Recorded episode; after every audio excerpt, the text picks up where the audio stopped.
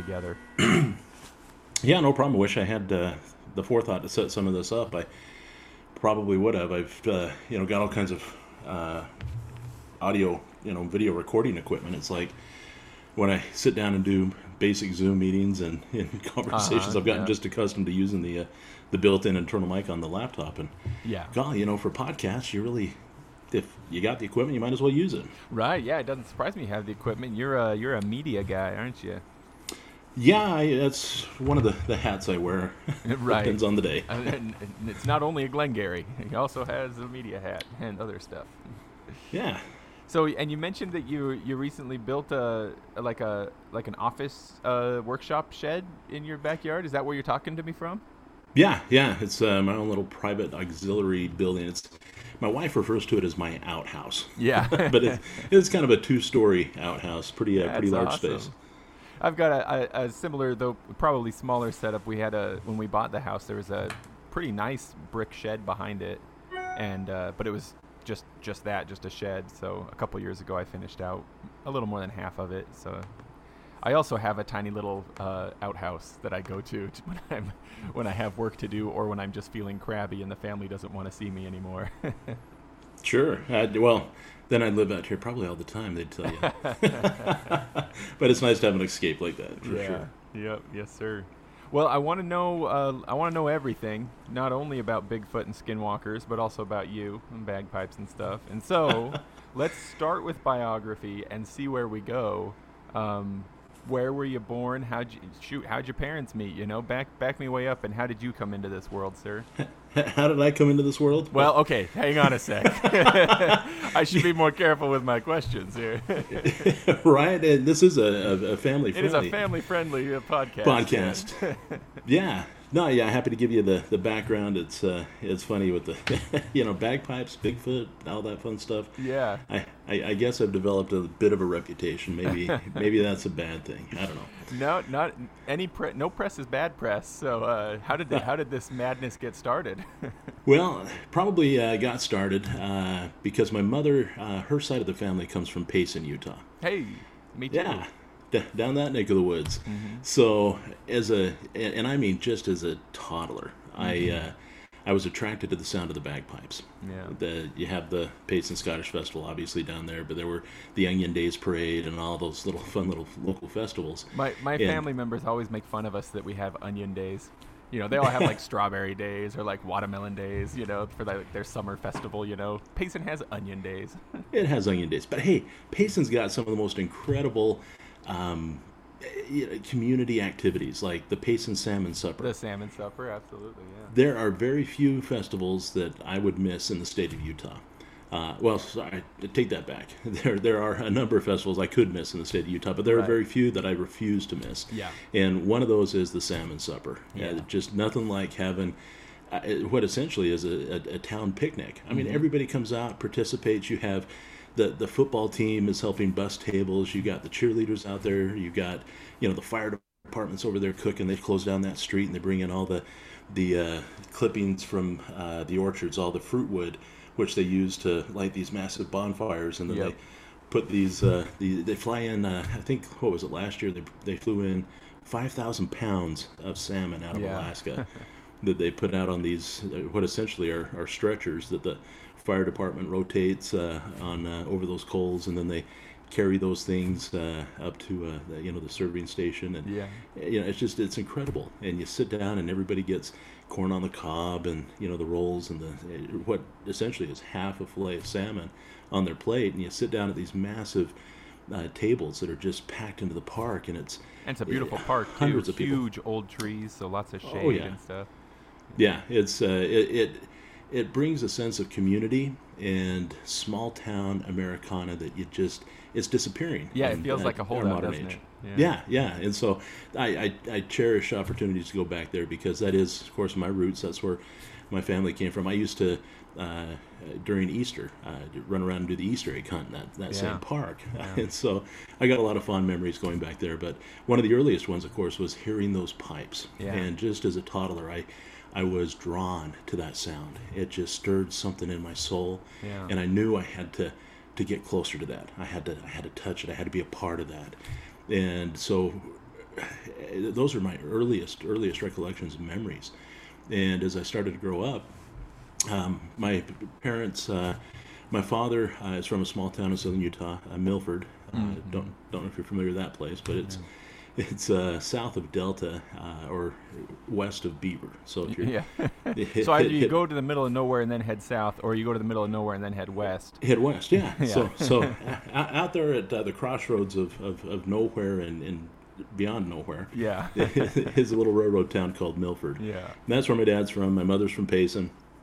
Uh, they ended up. Uh, so um, it, it, for your parents, your your mom's the city girl. yeah, yeah. By comparison, yeah, in comparison, right? yeah, absolutely.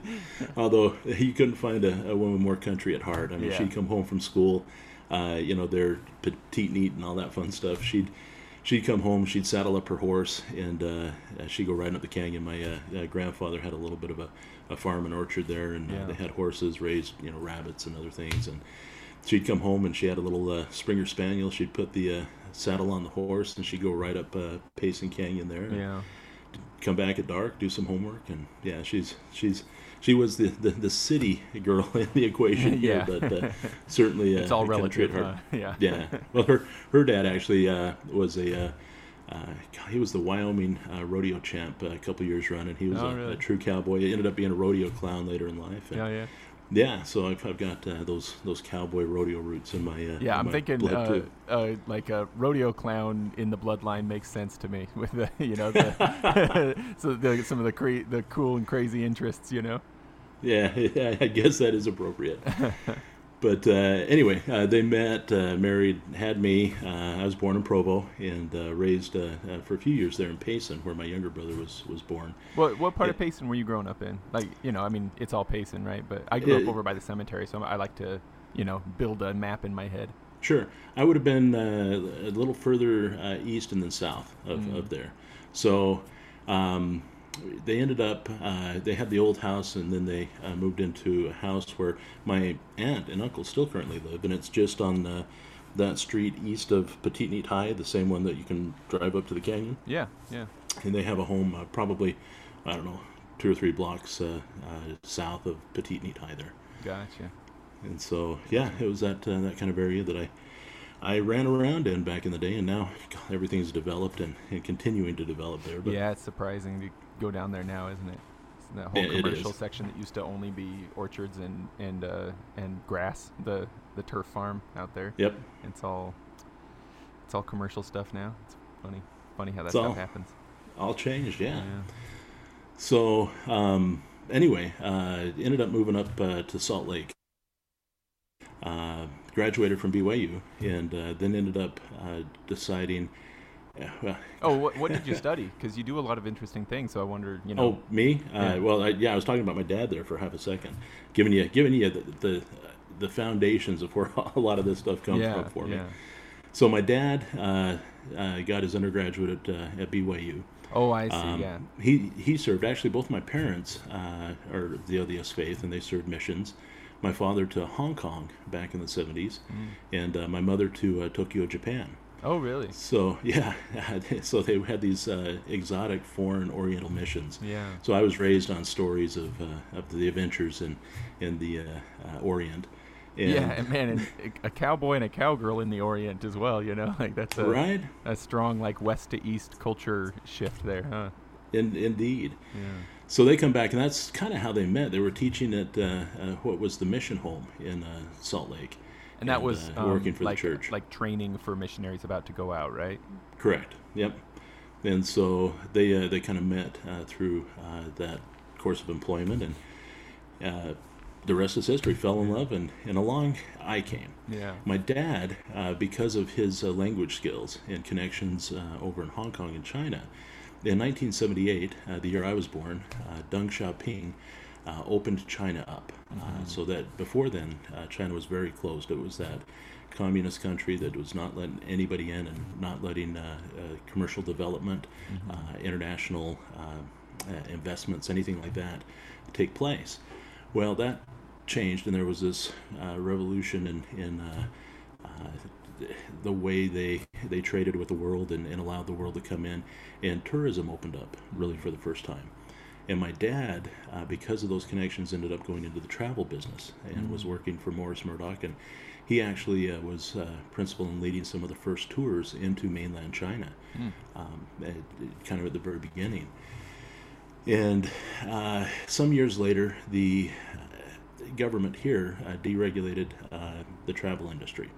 And my dad went from making substantial money doing uh, some of these tours to uh, making what was pennies on the dollar. Yeah. And he realized he was not going to be able to, to really kind of support uh, the family and have the future he'd hoped uh, doing that. And from his young age, uh, had long wanted to be a filmmaker. But he thought making movies and, and doing film was something you had to be born into, like royalty. Mm. And so it was a dream that was un- unattainable, unreachable. Yeah, he wasn't born in Hollywood, so it's not even an option, right? Nope, nope. Yeah. Milf- Milford, Utah, a little right. stop on the, the Union Pacific Rail line between yeah. Salt Lake and Vegas. So yeah.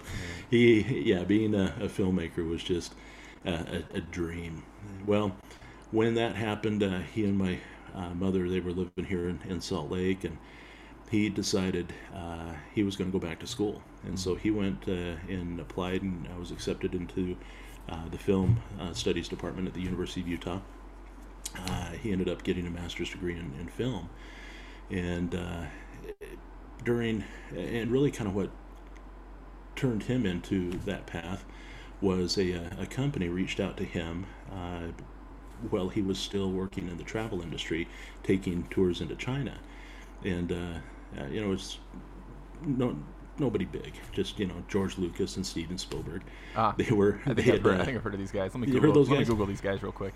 Yeah, so uh, their their production team, uh, they had uh, completed uh, uh, drafting a script for the second Indiana Jones film. Oh yeah. So after Raiders of the Lost Ark and all its popularity and, and the blockbuster that it was, they knew they were going to do a sequel and they wrote a, a script uh, that ended up taking Indiana Jones into China. Mm-hmm. And so they worked uh, with my father in, in trying to get uh, all the permissions and everything that was needed to go in. And uh, things were going very, very well. Uh, but of course, the Communist Party wanted to be painted in a good light. And as they reviewed uh, the script and the plans for the film, they decided, yeah, this is this is not what we want, mm. and kind of turned turned that opportunity to have that film in their country down. And so, if you remember uh, the second Indiana Jones film, it's uh, Indiana Jones and the Temple of Doom. Yeah.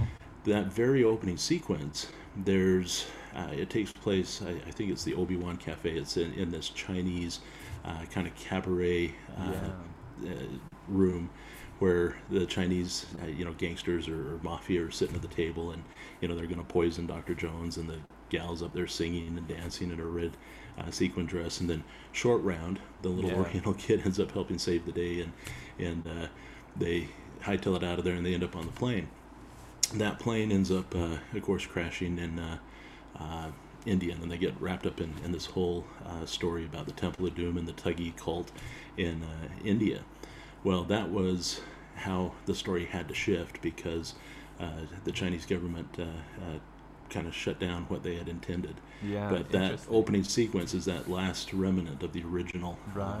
uh, intention, the original storyline. That's interesting to imagine how that movie would have been if it if they hadn't you know like had to both literally and in in movie veer to India. You know, I mean, right? still a great movie, but you know, interesting to imagine what what what else would have happened instead. Indeed. So anyway, uh, that that kind of opened uh, and, and, gave my dad some connections to uh, you know film, and he realized maybe I could pursue that dream after all. Maybe yeah. it isn't so closed off and, and, impossible.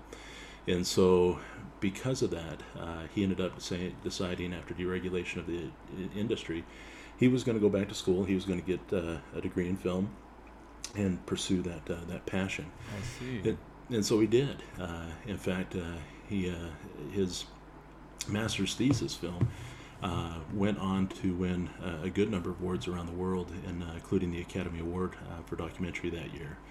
And so he uh, he really, you know, I. I could go on, and I know we want to get on to other topics, but well, but this is, this definitely feels relevant to, to what the things that you do today. It it, it is, you know, because that was his passion, and I watched my father you know, growing up, uh, transform into this filmmaker Yeah. and a storyteller. Uh, my, my dad is a, a wonderful storyteller. He taught screenwriting at the University of Utah for a good number of years. A number of his students' films or uh, went on to become uh, you know blockbusters, and and uh, he's a, a very talented individual. And so uh, that kind of set the pattern for probably my storytelling. Yeah, kind of yeah. where I get that from. Yeah, yet another Um, uh, yet another peg that makes a lot of sense. How this would echo into you and your experiences and the things that Yeah. you do. Yeah, it uh, certainly uh, molded me into to who I am now. And so, one of the hats I do wear, uh, as we started mentioning, was uh, film and video production. I learned at that young age that if you wanted to communicate with the masses, if you wanted to touch people emotionally, uh, one of the most powerful mediums to do that with is, is film Yeah. because you're painting with light and motion and you incorporate music and sound and you just start to communicate to people on a visual and emotional and intellectual uh, you know an, an audio based level Yeah. uh, that really kind of no other medium uh, combines in yeah, it kind of brings everything together, huh? Yeah, so I knew if I wanted to touch people and, and communicate with, with large audiences, you know, film was going to be the way to do that Mm. and uh, so I I kind of have followed a little bit in that uh, in those footsteps, and I actually work uh, with my father, uh, but kind of part time. I, I divide time, and I, I could probably explain why, but I do uh, I do film and video production with him. Um, we have a, a film company, uh, Paradigm Motion Picture Company. Right now, we actually have a film that's out in the uh, uh, festival circuit. I uh, we spent the last oh what is it now five six years doing. It's called America Boxed In, and it deals with some real timely issues. The whole supply chain, uh, globalization through containerization, uh, the the invention of the sh- shipping container, the intermodal um, shipping container, and how that changed the world and turned us into kind of next door neighbors. Mm. Um, you know, prior to that advent, uh, well, again, now I'm going off down another Venn. Uh, Oh, sure. But road here. Is is the film that is this is this film America Boxed In? Is it uh, fairly dramatized or is it uh, really a documentary? no, it's it's a documentary. Yeah. Uh, you know, and it's got a lot of the talking heads and things like that. But it, it is a very uh, important uh, topic in film right now uh, because it deals with uh, the rise, the meteoric rise of China, and its state-sponsored, you know, capitalism there uh, in their communist framework, and it's dealing with a lot of the issues uh, that we're faced with right now. Uh, the whole a lot of things that are going on in the South China Sea, the whole supply chain issues. Um, and now, as we see some tensions rise in Russia against the Ukraine and, and their support, uh, you know, with China, and is right now we're in the midst of uh, the uh, uh, 2022 Winter Olympics. You have um, a diplomatic boycott of the games by a number of countries, including our own, um, because of human rights violations Mm. that uh, that China's uh, committing uh, against uh, the Uyghurs over there. And so there's a whole uh, discussion we could have along those lines. But this film uh, deals with uh, a- a lot of those topics, and so it's uh, doing very well in the the film festival circuit. Uh, yesterday we actually collected our, our 50th win. Um, we've got a we're considered in the top 15 uh, films in the film circuit right now, which of all the the films that get entered into festivals, and I mean there are thousands that go into them. Yeah. Um, you know, we've risen to the top in Yeah. uh, in a lot of these festivals, and uh, you know, claimed 50 awards, uh, primarily best uh, feature documentary film, and so that's and that's been taking place just in the last few months, and so that's kind of exciting for us right now, and it's uh, uh, it, it's neat to craft a a, a film uh, that is both you know timely, important uh, to the geopolitical uh, landscape and, and that social conversation, and uh, to be able to you know connect and communicate uh, with people and, and raise awareness. It's Yeah. um, yeah, it's kind of kind of, kind of neat. So I'll, that's I'll make sure there's there. Are, I'm sure there'll be several things to link to by the end of the conversation. I'll make sure there are links in the in the show notes to projects that you've worked on or are working on and stuff too. Now I know that you've done documentary style stuff before because I have seen a little bit of your uh, like Pipes of War project. So do you Hmm. feel like that's where you feel most comfortable and strongest, or have you also done dramatic work? Uh, we've assisted in, in dramatic work. We get, uh, you know, we do some work for hire here and there, and Yeah. so, uh, you know, as various productions uh, come to Utah, we've had um, opportunity to uh, you know assist, and I've shot uh, you know B-roll for. Uh, you know, even like you know, Dateline or Nightline uh, mm-hmm. for NBC and, and, various things like that. And so, yeah, uh, there's opportunity to work in a lot of those different things. But our, uh, as far as our company is concerned, uh, kind of our strength is producing documentary films. Yeah, that's you know the one my dad got his Academy Award for was a film called Genbakushi, uh, Killed by the Atomic Bomb. Genbakushi is you know, Japanese, and it deals with the uh, um, second atomic bomb that was dropped uh, in Nagasaki. Um, and my grandfather, uh, he was from Milford, Utah.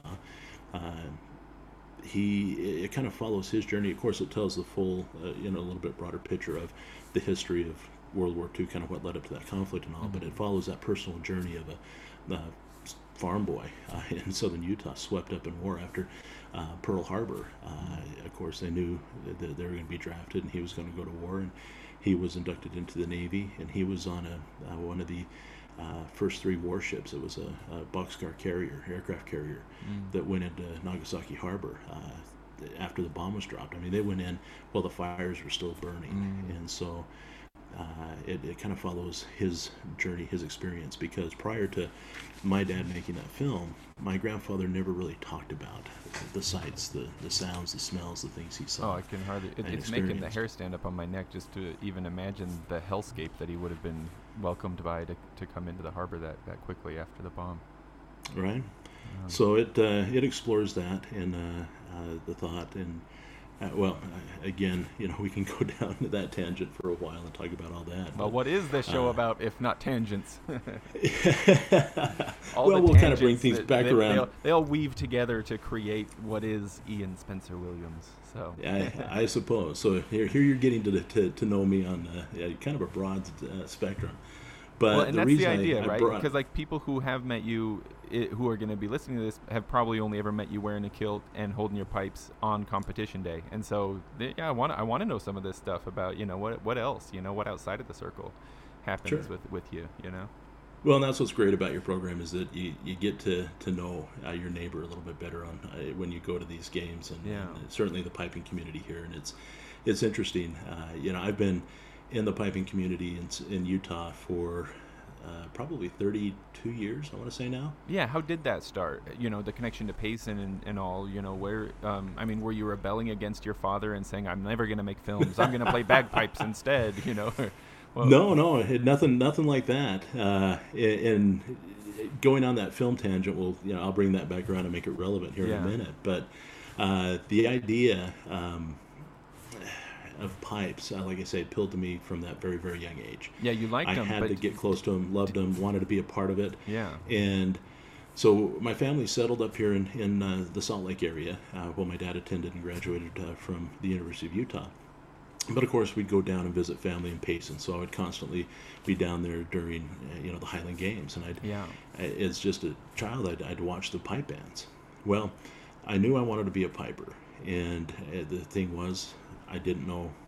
It, was kind of like my dad wanting to be a filmmaker. Mm. You had to be born into it. Yeah, out of reach. know? Yeah, totally. it was it was a dream. But you know, where am I ever gonna find a piper or somebody to teach me anything like that? Yeah. And when I was probably 10, 10 going on 11 years old, I happened upon a, a gentleman practicing pipes in a park near my house. And up in Salt Lake I, now, right? Up in Salt Lake, yeah. Yeah. So he was just piping in the in this park, and I was with some friends. We were out, you know, messing around, and we went over to this park. There was a field nearby, and uh, back then you could walk around with you know little bows and arrows and probably not uh, cause too much concern. Yeah. yeah. I'm trying to imagine a pack of kids doing that in Pioneer Park today. I don't know if you'd get away with it, but okay. Yeah. no, no, no, not going to get away with it these days. Yeah. But uh, you know, that was 1980 something, and, and life was great. And yeah. you could you were riding your bike, and there was open space, and you didn't have to come home till, you know, the street lights came on at night. Yeah. And it uh, a little bit, little bit of more freedom. So these were the, these going, were the Stranger Things days. these were the Stranger Things days. Yeah. Yeah, nothing stranger than uh, a, a, gentleman playing bagpipes in this park on yeah. the outskirts of uh, uh, the neighborhood. Right. And so I walked up to him and I looked at him and I said, "Hey." You're going to teach me how to play the bagpipes. There you go. And this guy, he chuckled and he said, you know what? If I had a nickel for every kid that told me I was going to teach him how to play the bagpipes, Yeah. I'd be a wealthy man. and you know what? He was probably right because Yeah. that guy, he was a school principal for a lot of years. Oh, yeah. And uh, he used to lead uh, the Halloween parade at, at the elementary school. He would lead that dressed in his kilt and playing the bagpipes. Mm. That principal was uh, Don Baxter. Oh, the Baxters! Look at that. I just talked to Bruce just a week or two ago. I don't know how. I don't know in what order these are going to release. You know, and so Sure. it, it gets shuffled just a little bit. But once this episode releases, I will probably have not that long before released the the interview with with uh, Bruce. Well, it's it's it's funny. The Baxters have a connection to a lot of uh, people here in uh, the piping community Yeah. in, in, in Salt Lake and well in Utah in general. Yeah. Um, you know, even listening to uh, your um, episode with Larry Erdman. Oh, uh, yeah, yeah. You know, good good, good old Larry. Yeah. It, it's funny, and there's a, a story with Larry too that uh, involves my father. I hope Uh, it's Larry- embarrassing. If it's embarrassing, you, you got to tell it. I got to tell it. Yeah. No, I, I love Larry to death. In fact, this outbuilding uh, w- that we were talking about, my kind of studio Yeah. office space out here, uh, Larry was the electrician that helped wire all this Oh, up. really? What a great guy. So yeah, I, I love him to death. He he was a, a Boy Scout, and he went and attended uh, uh, camp up at Camp Maple Dell, which is Mm. up Payson Canyon. Yeah, I've been up that camp when I was a kid as well. Yeah. Fun. My father uh, from Milford, he he uh, he was uh, a real big scouter, and he went on. Uh, back in the time, BYU offered a survival course, and you would go on this literally like a 300 mile hike and learn to live off the land. A, a gentleman named Larry Dean Olsen ran that program. And uh, my father participated in that, and uh, he was real keen on all the, the scouting, and he ended up being a, a counselor up there at uh, Camp Maple Dell.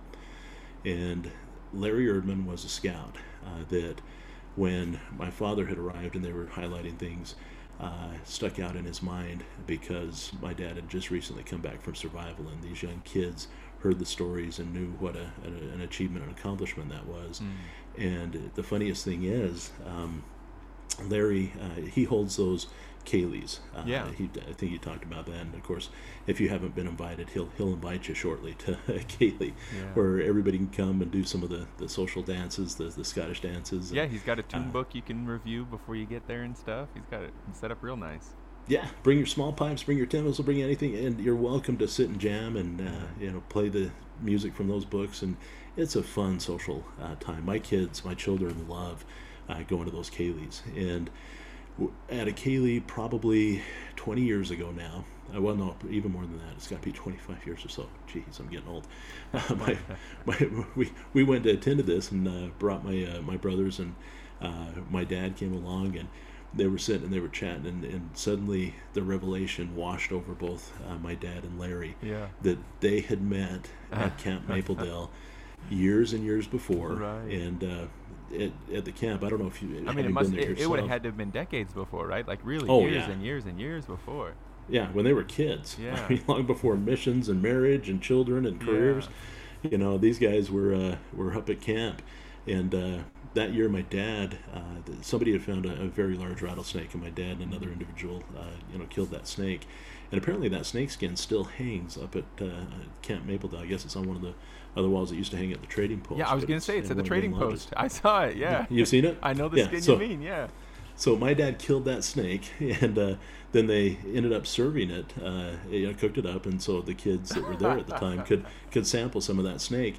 And Larry Erdman was one of the guys that got a taste of that very snake. Oh, this is too perfect. This is too beautiful. and you know, I was so just small world. yeah, small world, man. And I was just talking with uh, the the Christmas episode this year. I was talking with uh, Erin, who she's actually moved out of Utah now, but she started piping with Wasatch a few years ago. And her husband is uh, what do you call him a herpetologist? He, he studies Hmm. snakes and, and lizards and stuff. And we were talking about the difference between being poisonous and venomous. That like you know if you can eat it versus if it bites you, you'll get poisoned. You know.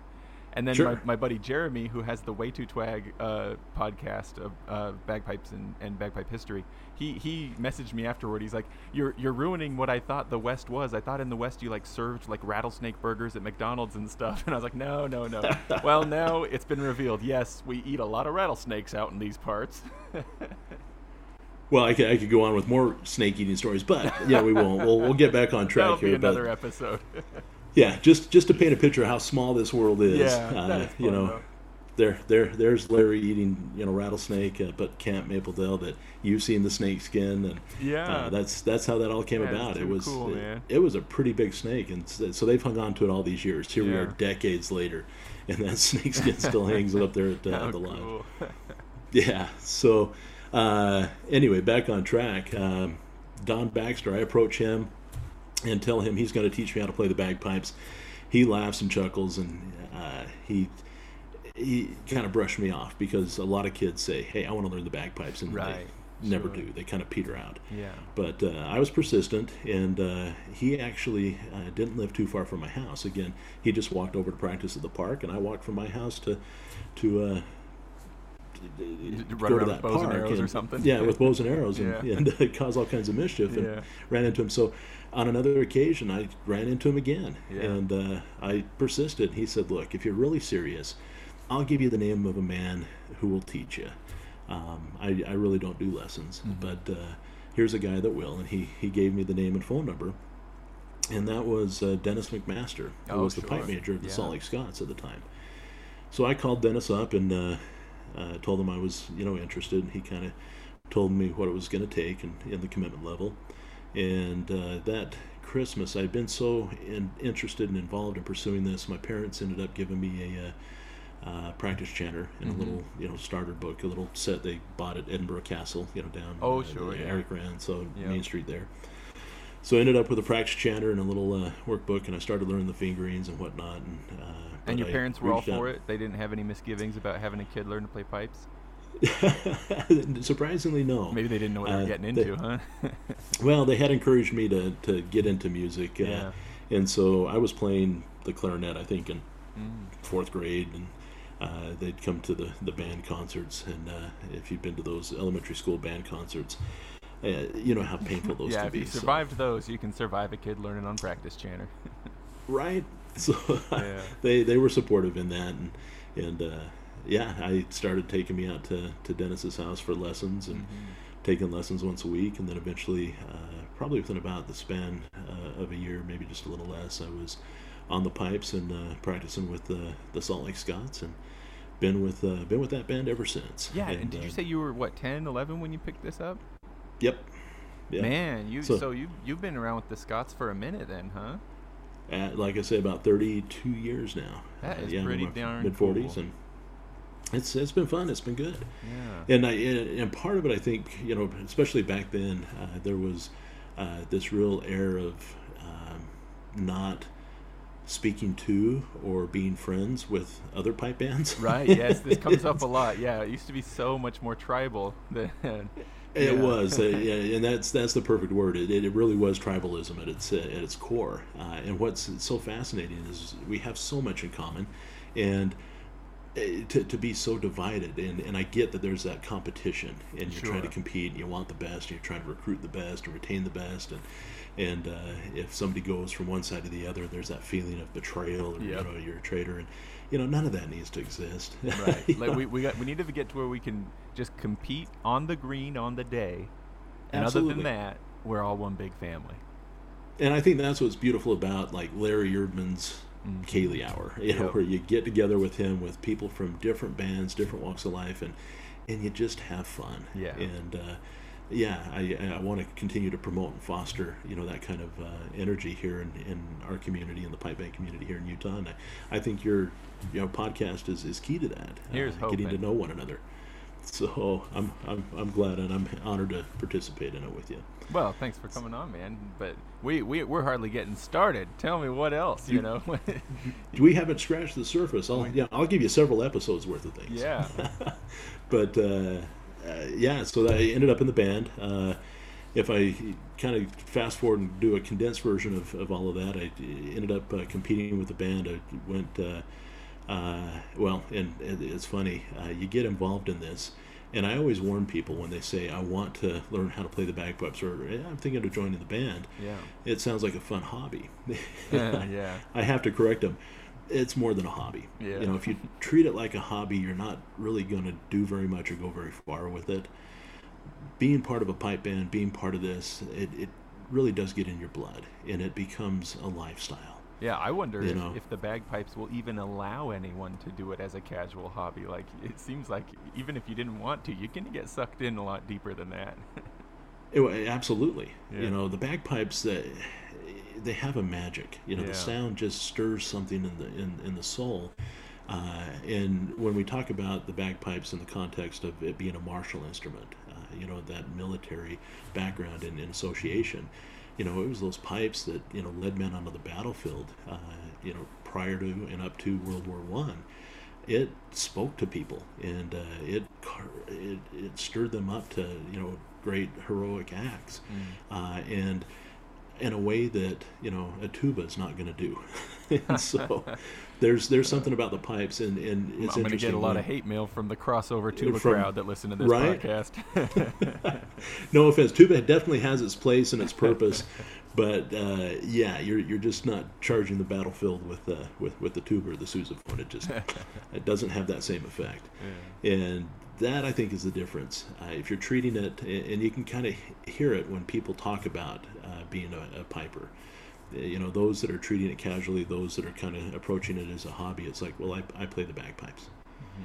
Those that are part of this, that it's become that lifestyle for them, they identify themselves as a piper. yeah, I am a yeah, piper. that is, that's an interesting point. Yeah. in in in a way that you know most other people unless you are a concert you know pianist or you know violinist you identify that's part of what defines you Mm, that is yeah. who you are and when you talk to pipers they generally will say hey i'm a piper Yeah. you know i'm a drummer it becomes part of what defines you as a person and Mm. uh, it becomes part of your identity and you're proud to wear that kilt you know whether it's the, the salt lake scots tartan or you know that of wasatch district or utah or you know garden valley anybody you you wrap yourself in that clan tartan it is your identity Uh, that band tartan it's your uniform and you pick up that instrument and you go out and you compete with it and you you end up participating uh, in a way in people's lives uh, too that uh, I think helps solidify that that identity as a piper. When you go out and help people mourn uh, the the loved ones lost at the graveside, when you celebrate the weddings um, and those milestones in, in people's lives, when you participate in in even in parades, uh, you know that celebrate that patriotic air, you're participating in moments that uh, that really kind of help define who you are, and it solidifies uh, that uh, that purpose as a piper Mm. in a, in a way that a lot of other you know band instruments just don't uh, just don't do for people. hmm Yeah. Oh, that's beautiful. And it definitely resonates. I, I can see what you're saying. Absolutely. I, I've wondered before if part of it is the, um, like, there's the intense community aspect of, at least competitive piping, of course, where, um, you know, you, you're part of this group effort. It's not just you by yourself. And then I also wonder, is there a sort of like a, a bar for entry that's high enough, you know, with the, you know, the physical difficulty of, of getting the instrument to work and um, the technical skills that are required and uh, and the even the monetary cost of the instrument that make it so that Mm. anybody who who per, who persists long enough is definitely going to be passionate about it. Like if you weren't passionate about it, it, it kind of like uh it, it like makes the pool of people doing it smaller and really only the most intensely interested people are going to be in that pool. Does, does that make sense? Oh, absolutely. I think you're right. Uh, it, it really does uh, separate, you know, the, the, the serious from, from, you know, the, the Mm. casual. It uh, has a way of winnowing out uh, uh, those less uh, dedicated and Mhm. passionate about it. Yeah. And sure, so that does lead, uh, as you say, to those that make it being, you know, very committed, Mm, and uh, yeah. that probably leads to that passion out on the competition field, and again, that kind of tribalism. yeah, uh, that, that's that- that exists a good point. in that this. that might be one of the negative side effects of exactly the same thing. What an interesting point. might might might well be. Yeah. Now, so anyway, uh, yeah, I- some of your projects, like like the pipes of war thing, as well as just some of you know, just I feel like I can hear it and feel it in the way you talk about it as well. Do you feel like your um, your your father's, uh, well, or excuse me, your grandfather's um, military experience and having that be part of your family lineage has an effect on your approach to piping as well? A, a little bit, Yeah. Uh, and actually, kind of what's interesting. Yes, you know what you're saying, definitely true, Mm. and a part of it. But I think the the appreciation I have for the service my grandfather rendered uh, our country in World War II really deepened through experience in researching uh, pipers in war, and then ultimately in starting to uh, move forward with our Pipes of War project uh, Mhm. to go to the battlefields, the battle sites, um, and participate even just in some of the uh, the funerals here in our state of Utah as we've recognized uh, or, mourned uh, fallen uh, soldiers um, that have you know come home uh, in, different memorial uh, services as well. Uh, you know whether you're piping for the uh, anniversary of um, Pearl Harbor uh, or you're at the Veterans Cemetery on you know Memorial Day. Uh, and you have these individuals that come up to you uh, that are, you know, veterans, and you know they're thanking you, Mm. uh, and they're being moved by what you're doing. I, I remember a few years back, I had uh, I was out at uh, uh, the veteran cemetery there at Camp Williams, Yeah. and uh, an individual came up and uh, he had uh, received uh, some traumatic injuries uh, in, in a conflict over in uh, the Middle East. And uh, he came uh, over to me and on you know prosthetic legs and you know arm and you're just uh, for him to come up and, and be moved to tears by what I was doing uh, Mm. and to thank me I, you know it was incredibly humbling. It just it was this gut punch that here's a, an individual I owe my freedom to everything I enjoy you know he went and paid for uh, in such a, a, a physical and tangible way that I can see that. And you know it's left and forever changed his life. He paid that price for me it was incredibly humbling and moving and it, it helped me maybe I think I, I always tried to understand what my grandfather had done or others do in service but in moments like that you just it comes home in a, in a very visceral and, and emotional way uh, Mm. where it's that gut punch that there are men that have you know stood up to provide us with the security with the freedom with our way of life. And uh, it comes at a price and one I haven't personally paid. Uh, somebody else paid that debt for me and I benefit from it. And so if I'm able to pipe and and express my gratitude that way for him it's uh, it's the least I can do, and I can't think of a better way to, to use that talent uh, than to honor those those men and women. And so, I think over the course of my piping career and the work I've done researching pipers of war and uh, again, you know, playing for those kind of memorial services, you come to that understanding and appreciation. And uh, so, yeah, when you ask that, you know, question, you know, does one lead to the other? I think you know both have uh, given me a, a deeper understanding of those who you know serve in the military and what they go through, and uh, uh, again, you know, why I why I pipe. Mm. I see. Now, this feels like a a natural spot for me to ask you to give me kind of a maybe not a pitch, but an overview of, or a pitch, however you like, a, a- an overview of this pipes of pipes and war project. You know, the traveling Sure. that you've done, the the documentaries you've worked on. What what is the project? How did it take shape? What is it? What's, what's happened with it so far? What's its future? That kind of stuff. Okay. The uh, really the way it kind of came about when I was learning how to play the pipes.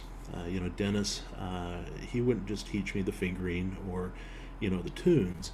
He had the presence of mind to share a little bit of the history of the pipes and, Yeah. and people who played the pipes. And he had on his bookshelf a little uh, volume called The Pipes of War. This book uh, details, it's, it's kind of the record of, of achievements of pipers during the Great War. Uh, it was published in originally in 1920, so two years after the end of World War One, and in there it uh, highlights all the different regiments, uh, Scottish regiments, and, and their pipers, and kind of what they did, and it's the Roll of Honor, and and there's some other little uh, anthology type, you know, stories or histories that uh, were compiled into this book.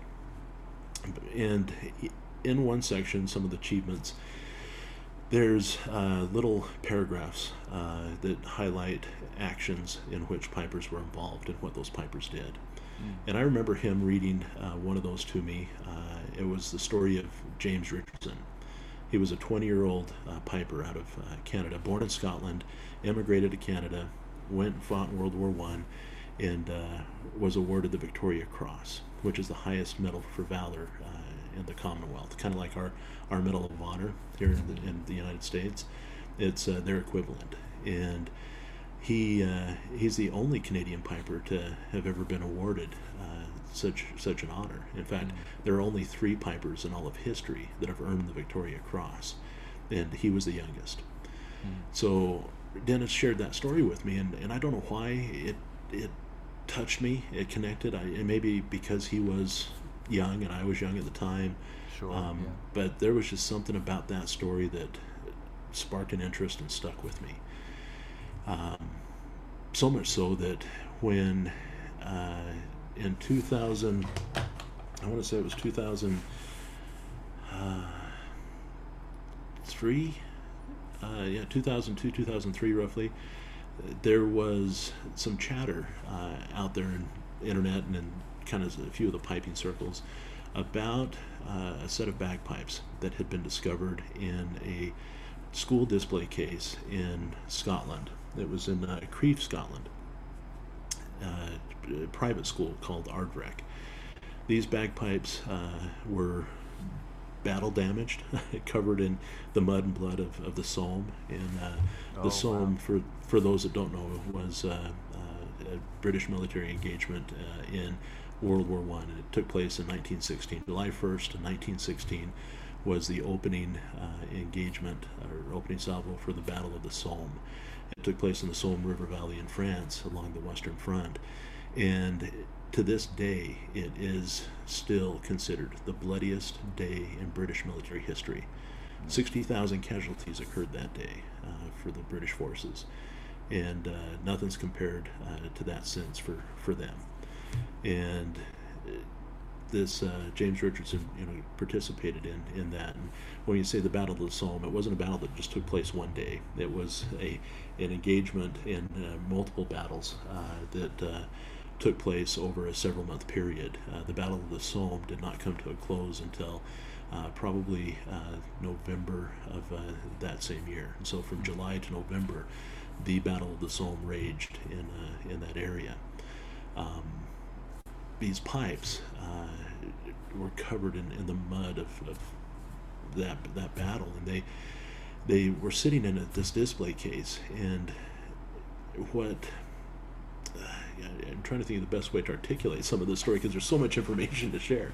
Yeah. But uh, so, yeah. Uh, and, and, so forgive me if I start to trip up a little bit because there's there's no so many so many things here to, to, to share about it. Um, and, and, I'm trying to do it kind of in that chronological way because my research has given me you know so much more depth and understanding uh, now. But at the time, there was uh, some thought that these bagpipes might belong to James Richardson, and that uh, you know further study you know may reveal that, and that was intriguing. Um, Dennis uh, at the time, uh, you know, brought that to my attention, and I got excited. I'm going, oh wow, you know could they be these bagpipes that belong to this piper? 2003, uh, an individual uh, named um, Roger McGuire, he was the pipe major for the uh, Canadian Scottish Regiment uh, up in um, Victoria, British Columbia. He went over to uh, Scotland to kind of verify and uh, if these pipes, you know, belonged. And so I guess maybe the, the way to draw that connection is, is to kind of go back just two steps. The reason uh, those bagpipes came to light uh, and were brought uh, to kind of the, the conversation mm-hmm. was that that school in, in Crieff, Scotland, um, it had just barely gotten uh, connected to the internet. I think that was 2001, maybe in the 2000 2001 they connected. To, and and if you go over there, this school is awesome. I mean, it yeah. is it, it is this stone castle of a of a school, private school. It's been around for you know over hundred years. It's it, it, it, looks like Hogwarts, to be honest yeah. with you, from Harry Potter fame. Right. Yeah. And so, um, this school has a little bagpipe band, uh, and there was a gentleman named Thomas Christie. Thomas uh, had students, uh, children attending, and it's a boarding school. Um, and he encouraged them to, to learn the pipes. And when the internet was connected, he was interested in helping the students uh, understand how powerful a tool the internet was and, and it was going to be for them. Uh, he had uh, had some business dealings and such and, and knew uh, what the internet could do. And he, in traveling down and visiting at the school, he was familiar with this set of pipes that uh, sat in the school display case.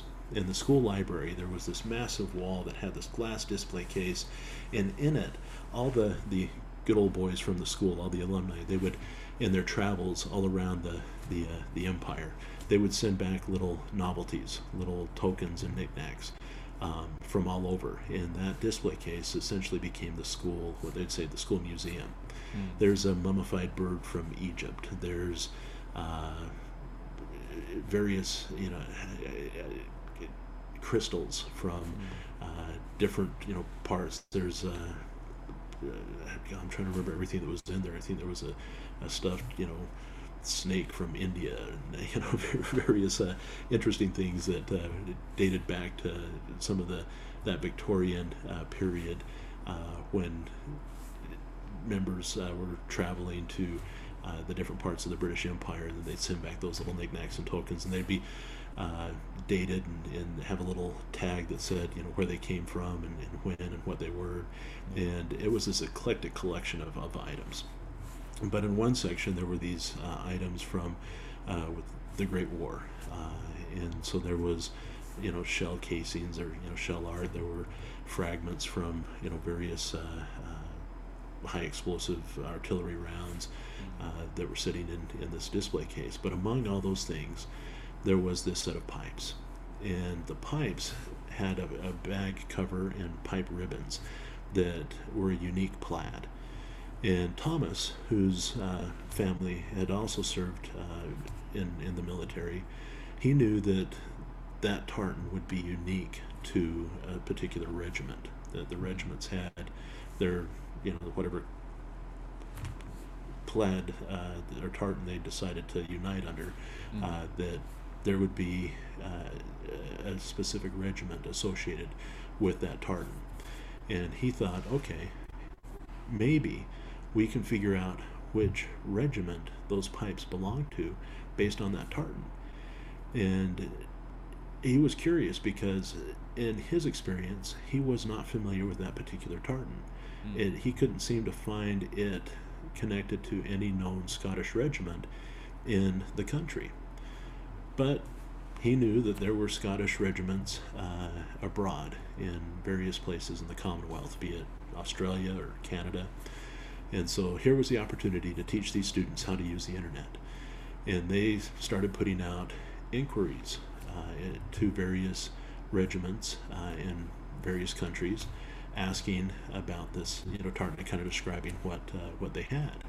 And the description was that there were these pipes and there was a little placard, uh, handwritten, uh, accompanying these bagpipes in the case, that said that they had uh, uh been found near Courcelette, France, uh, and that they had been picked up after lying, you know, exposed for you know a couple months. And I th- want to say it was early 19, you know, 17. I think it was the spring of 1917 forgive me for not remembering that uh, detail oh, verbatim. I, yeah, I, am going to say you're close enough. but uh, they had been uh, collected by uh, an individual named uh, Edward Yeld Bate. During the war, he was an Amish cha- a chaplain, a British Army chaplain, uh, and part of his duty was to help clear the battlefield. so after mm. engagements had taken place, and, and finally after uh, hostilities had passed uh, to enough of a safe distance, uh, he and some of the stretcher bearers and whatnot, they would come through and they would clean up uh, and inter the, the dead and uh, try and document uh, who had fallen um, and where. He had come across these pipes, uh, you know, he had said uh, that had been laid in the open, and he gathered them up. He was Scottish, and he kept them as that souvenir, as this symbol of, of home and war and, and whatnot. He for whatever Man, what reason, a, decided what a duty, to. too, though. What I mean, right? That guy's life must have been hard. what a difficult yeah. thing to do. Right? It just unbelievable what uh, what some of those individuals saw and faced, and yeah. uh, you know, in his case, you know, that compassion to to serve in that uh, capacity as chaplain and and have that uh, duty to to inter uh, you know those fallen soldiers. Yeah so he carries these pipes, uh, and when he's uh, you know released, I think he ended up being invalided home with uh, some hearing loss. Mm. Um, he went back uh, to to Scotland, went to Crieff, where he returned to uh, the teaching profession, and he was a teacher there at Crieff, and he put those pipes in a display case, and there they sat for what turned out to be about 90 years before. Mm. Thomas Christie comes along and starts his internet search.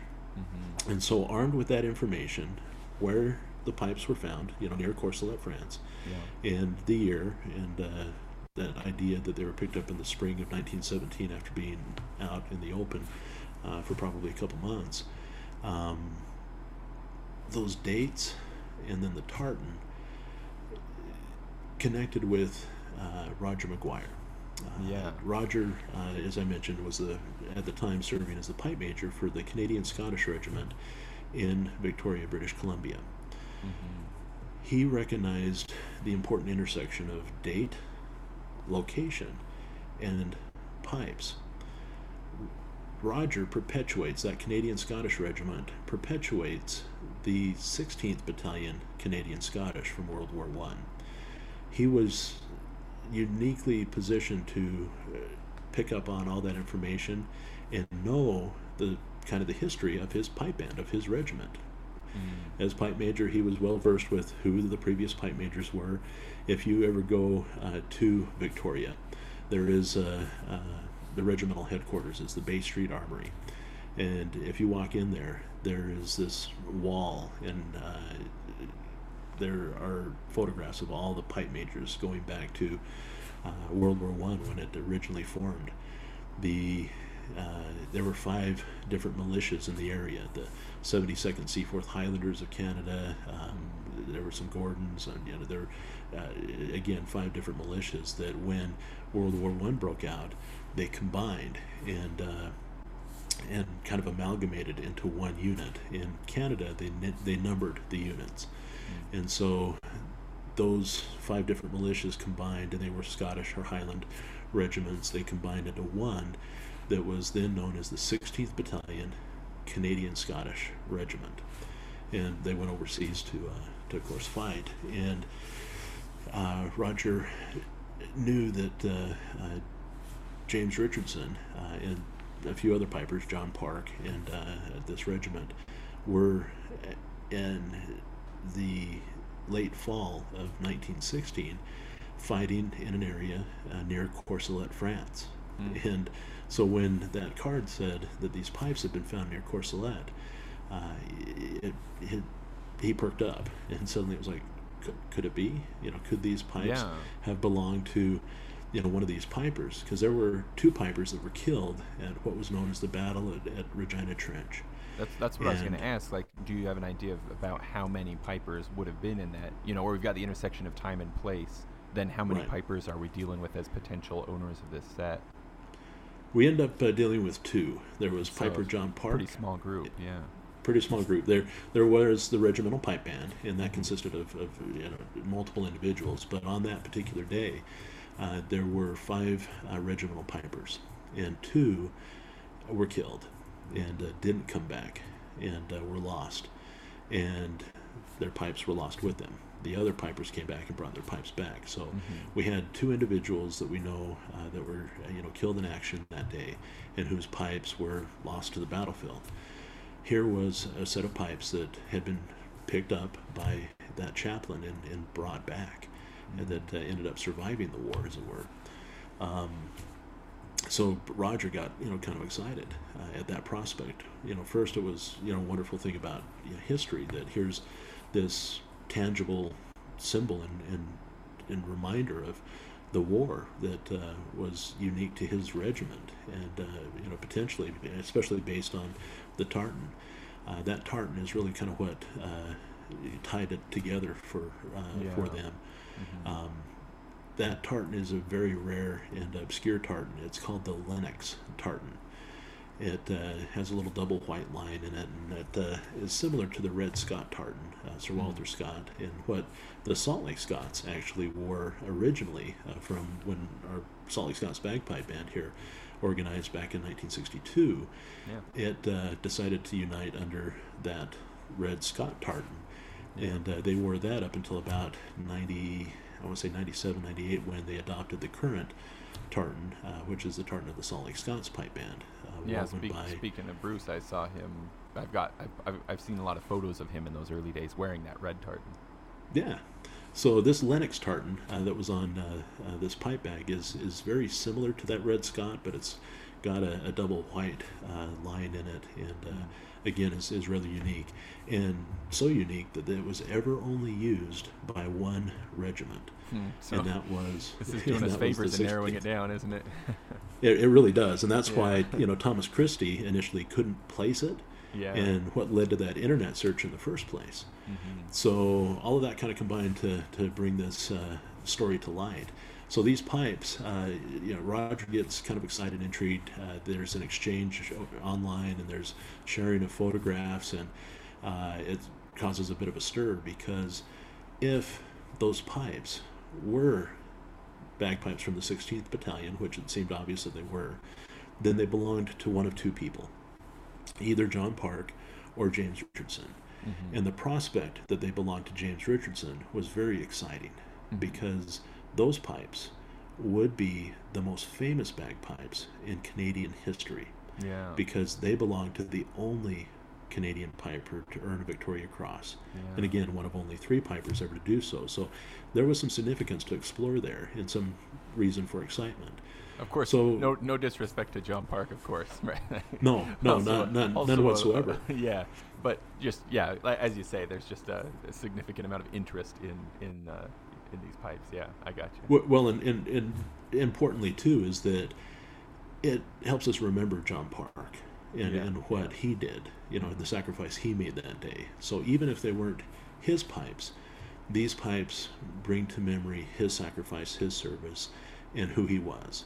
Yeah. You know, there's that uh, you know constant uh, you know saying or, or uh, you know tagline when we talk about World War One, especially uh, from the Commonwealth side of things, and it's that idea that lest we forget. Yeah. You know, don't forget what these men did. As long as there are those who remember, mm-hmm. maybe we won't enter into such a costly conflict again.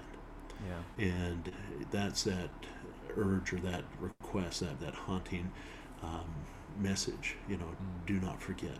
You know, lest we forget. Mm-hmm. And another, uh, if you ever participate in some of those ceremonies uh, in the Commonwealth, uh, whether you're over in France or you know, in Canada or whatnot, uh, you know, here we have, you know, Veterans Day, mm-hmm. you know, mm-hmm. November 11th. Uh, overseas, it's generally referred to as Remembrance Day. Hmm. and uh, they have Remembrance Day activities, and everybody wears the poppies, and and uh, there's that idea that we need to remember, you know. And there's a poem that uh, talks, uh, and often they'll recite it at these gatherings, and the audience repeats the last line back, and it's that, you know, at the going down of the sun, and in the morning, we will remember them. Mm. And after whoever's reading it says, "We will remember them," there's that echo from the the audience. Mm. We will remember them. That pledge, that commitment, and so, yeah, the idea that uh, you know these pipes may belong to Richardson or John Park. I, you know, I'm I'm moved to the notion that we're remembering both those men and the yeah. sacrifice they, they made that day uh, when they led the men into battle with those pipes. Mm. Um, but certainly, uh, you know, there would be excitement over the idea that these were, you know, Jimmy's. But there was that caution, you know, not knowing whether they were going to be Richardson's pipes or mm-hmm. Park's pipes. Yeah. And so, um, the uh, uh, uh, Roger ends up uh, traveling overseas. Uh, the regiment kind of comes together, and there's some donations, and he goes over and he investigates, and uh, sure enough, confirms that these pipes, you know, but were regimental pipes. They're a beautiful old set of ivory Hendersons, and they, they, just were fascinating. And he said, "Yeah, you know, these these have to be, you know, either." Jimmy's or John's based on you know what we had uh, what they had uncovered at that point. And at that juncture, uh, the regiment decided, you know, they wanted to try and acquire these from the school and yeah. uh, and bring them home. And that's where I start to get involved uh, with this project, and why I rambled on about my father being a filmmaker. I, I got excited uh, there was something in me that just a flip that switched, and it was, oh my gosh, you know, here's a story that the broader community needs to know, uh, not mm. just the pipe band community, but the world, and it's an important story to be told. And if I'm going to tell the story, there's one way to do it, and that's through film. And so I went to my dad and said, you know, Father, let me tell you a story. And I started giving him the background on James Richardson and, and the pipes and this discovery. And, you know, he recognized that, yeah, there's potential here. You know, there, yeah. there, we could do a really cool little documentary on this. And so we grabbed our uh, uh, cameras and uh, we uh, learned that the pipes uh, were going to be repatriated, that uh, they had been acquired for the, the province of British Columbia, and the school was going to give those up, and uh, they were going to come home. Mm-hmm. And that was taking place in 2006. So we made all the, the, This is one of the rare occasions of a British museum of any sort being willing to send uh, an item back to its natal land, right? Right, right. Well, and, and I think, it, and I think it's because it was just you know the the private school, and yeah. it wasn't so much here. Let's hand it over. Uh, there yep. was uh, a monetary exchange. right. Yep. yep. Thanks to uh, some some generous donors uh, up there in British Columbia, but they did. They they were willing to uh, to send uh, those home, and that was a real significant moment. And what was really impressive was the way that the province of British Columbia brought those things home. Mm. Um, those pipes came home to a hero's welcome uh, the steps of the Legislative Assembly building, kind of their Capitol building there in, in Victoria. Uh, the Premier of British Columbia, uh, some other uh, dignitaries, the regiment, uh, everybody came out, descendants from the Richardson family. Um, these things, when they came home, they came home to a hero's welcome. You know, they did what James could not. You know, he fell yeah. during World War One, and his, his, he's interred over there in, in France. Mm-hmm. But those pipes, those pipes came home. The pipes came they, home. Yeah. Yeah, and uh, and they put those in a display case in an honored uh, space. They uh, they've been put in the uh, the rotunda of uh, the the Legislative Assembly Hall up there, and so they occupy a, a real special place. Uh, and it's interesting. We got you know involved in even even at that point they were calling them Richardson's pipes, but they hadn't proven that they were indeed, you know, belonged to Jimmy. It was, you know, the belief and the assumption, and there were a couple, you know, things that they were kind of clinging to, but they wanted to do some further study. And yeah. uh, we actually got involved in that process. Uh, you know, my father and I, we began that, um, you know, researching and uh, trying to uncover a lot of, uh, well, we ended up uncovering a lot of uh, never before seen, you know, photographs that contained Jimmy that people had, well, they'd been seen, but no, people had forgotten. People weren't aware that James was in those images. Mm. Um, you know, people were familiar with the story of James uh, because of his action on the battlefield. So they knew what his action was, why he got the Victoria Cross, They knew uh, in his youth he was born in, in Scotland, immigrated to Canada. His father was ended up being the chief of police in Chilliwack. Uh, he competed in some Highland Games and, and won some you know medals uh, there in, in Vancouver and Victoria. Uh, but he was only there real briefly. They immigrated in, in 1913. 1914, the war breaks out. He goes over. So yeah. he had one season to kind of compete there and participate in that uh, British Columbia area before, you know, going overseas to war. And then in 1916, uh, uh, October, October 8th, uh, is the battle in which he takes place, in which he pipes. He turns the tide of battle with the sound of those pipes yeah. and then you know uh, loses his life and that's kind of it they, there was one other story where he was involved in uh, the vancouver area uh, there's a, a, body of water known as false creek and he was working as a electrician's apprentice in a little factory there on the banks of false creek and there was a a boy that ended up drowning in uh, in the creek, and he had uh, run out and jumped in the creek to try and save the boy and pull the, the the boy to shore. Um, so that was kind of the earliest heroic act. You know, the the the, the spark or inkling that you know here was uh, an individual willing to uh, you know step up and and, and rush to the, the rescue of uh, of another and yeah. put himself you know in harm's way. And so that was it. That's all people knew about Jimmy. You know, mm-hmm. he was born in Scotland, came to Canada, had that one moment where he tried to rescue that boy, and then goes overseas, and then very little, really not a lot about uh, him uh, really recorded or shared. Um, maybe one or two minor incidents, and then the major action where he gets that uh, Victoria Cross, mm. and then that's it. So it was very limited. And so when we set out to make this documentary, we thought, yeah, we can maybe make a an hour documentary out of all of this. There might be, you know, a half hour's worth of material on Jimmy and his background and some of the family, and there's going to be another half hour worth of material on the discovery and, and the repatriation of these pipes and talking a little bit about you know bagpipes and war and that was going to be it. And we'd submit that to you know the history channel the discovery channel something like that. Mm-hmm. what we weren't prepared for was what we managed to uncover and learn about this young man. And uh, it, it, it, just incredible things uh, in photographs and letters. Uh, we have uh, we uncovered a cache of over you know 200 letters uh, mm. that this uh, boy wrote home during the course of the war. Wow. And in fact, one of the service postcards that he sent home was dated the night before he went into battle, wow, really? where he would where he would perform you know that Victoria Cross winning action um, photographs that we ended up uncovering, and it was through that, those photographs that we were able to finally authenticate those pipes as belonging to James Richardson. Mm.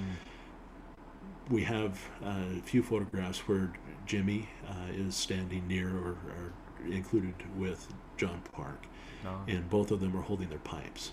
Yeah. And there's some distinct, uh, even though they're, you know, quite similar as sure, bagpipes typically are. Yeah. Um, one of the differences that really helped define that these were Jimmy's pipes was the chanter.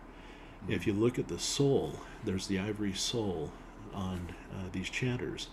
Jimmy's had a, uh, a, a larger opening. You know the way the sole was affixed to that chanter. Mm-hmm. Uh, John Park had one where the chanter, the opening at the bottom of the sole, was much more narrow mm. and uh, Jimmy's was much more broad. Again, that's just the the diameter, the width of the wood uh, in ivory, what was exposed and what was not. Mm. Um, and uh, through that, we are able to, uh, you know, using you know that photographic evidence, clearly define these as Jimmy's pipes. Wow. And so, uh, you know, we we helped uh, in that process. Which you know was kind of fun and exciting, you know, for that us. That is exciting. But, yeah, that's remarkable. But uh, in, in that process, uh, and and why I don't have you know the uh, this unparalleled valor uh, film, uh, which is the title, uh, you know, we named the at least the Richardson film, in our Pipes of War project, released yet, is in uncovering all of that material.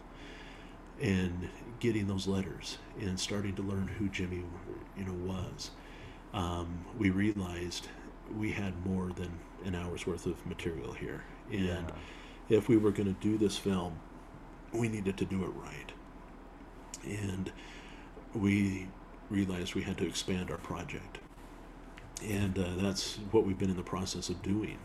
Uh, we expanded it so much so that uh, we realized, okay, this is going to be a feature-length documentary. And in fact, we're going to do this in a groundbreaking way that's going to blend narrative storytelling, you know, the dramatic uh, elements of a, of a major motion picture, Mhm. with a, a documentary, you know, film, because we want to. Uh, anytime you see a movie, everybody goes, "Oh, it's it's dramatized." There's, you know, that's, you know, Hollywood. but Mhm. uh, and then when you watch your documentary films, they're just documentaries. Well, it's educational, it might be interesting, but you know, it's not that emotional, visceral roller coaster ride. It's a uh, it's a textbook on screen. Yeah, you know, Yeah. we wanted to combine the two in a way that uh, was, you know, more groundbreaking and and pushed and elevated the art of, of storytelling from a documentary perspective and from a narrative film perspective Yeah. because everybody can see it based on a true story or you know this is a true story and they go yeah but you've dramatized it you know we wanted to create a way where uh, we were doing a little bit of both uh, in telling the story but making sure people knew it was accurate and uh, you know reaffirm that th- these things really did happen and happen Yeah. the way you know that, that they're being told and that's because you know we have Jimmy's writings we have these never before seen uh, letters and documents uh, from Yeah. Did you read through all the letters? experience. Oh yeah, I got to Yeah. I've got to imagine that was that would have been an experience, kind of you know, kind of a deep getting to know a person that that you know isn't always possible with someone who's lived so long before the one reading. You know, how do you get to know a Well- person? You know, that you're seeing their handwriting and hearing their voice, the way that they write. You know. exactly. Uh, you, you hit the nail on the head. Uh, it's funny. Sometimes I get talking about Jimmy, and and I've had people tell me, you know, you, you, you talk about him as though he were, you know, here, he were Yeah. alive, like you knew him like a best friend. And you know, James, I'll, I'll tell you, I after spending the last, you know, now, uh, you know, pushing a decade, um, researching and coming to know this individual through his own writings, through his descendants, through you know the history books, through going over. I've been over uh, to France on a couple of occasions now, and uh, I've been to Scotland. I've walked where he walked. I know, you know, in the village where he was born, you know, and raised, uh, the church he attended, um, and it fell through the skylight. That's a whole, you know, fun story too. He gets locked out of uh, the church. The, ch- the church service starts. He and his friend were kind of screwing around, and they were late. And his parents were, you know, very strict, staunch Presbyterians. And uh, you know, button up Presbyterians, Yeah. and uh, they're seated in the in the front pews, and he's sitting there with his friend, going, "Oh no, you know, it's already started." And uh, they go, "Well, you open the door." Well, I'm not going to open the door and get yelled at. You open the door. And uh, they decide to climb up on uh, the roof to look through the skylight to see if, in fact, uh, you know, the service is going. And uh, he ends up leaning too far and uh, crashes through the skylight and falls falls down and uh, lands between the pews uh, by Oh, his family. And uh, Almost on yeah. target. yeah, almost on target. But uh, you know, we, we we chuckle and say that you know maybe that's why the family immigrated to Canada was to get away from the embarrassment. yeah. So you know, it's those kind of delightful anecdotes where you really do start to come to know somebody. Yeah, Uh, even though they've passed away, um, I, I do. I feel like I've I've come to know uh, Jimmy in a in a way that most people don't. yeah. And it's also kind of funny too because when we started this process, you know, we were the ones seeking information, and we were Mm. talking to uh, you know, newspaper reporters that had written articles about James, uh, Mm. that had done some research, and we're asking them, well, you know, where did you learn this? You know, who did you talk to about that? And so we went to the regimental archives, we went to the museum directors, we went to everybody and anybody we possibly could, and then started uncovering, you know, these items uh, in different places. You know, whether Yeah. in, in, in where some family members might have known some things or had some things that others didn't.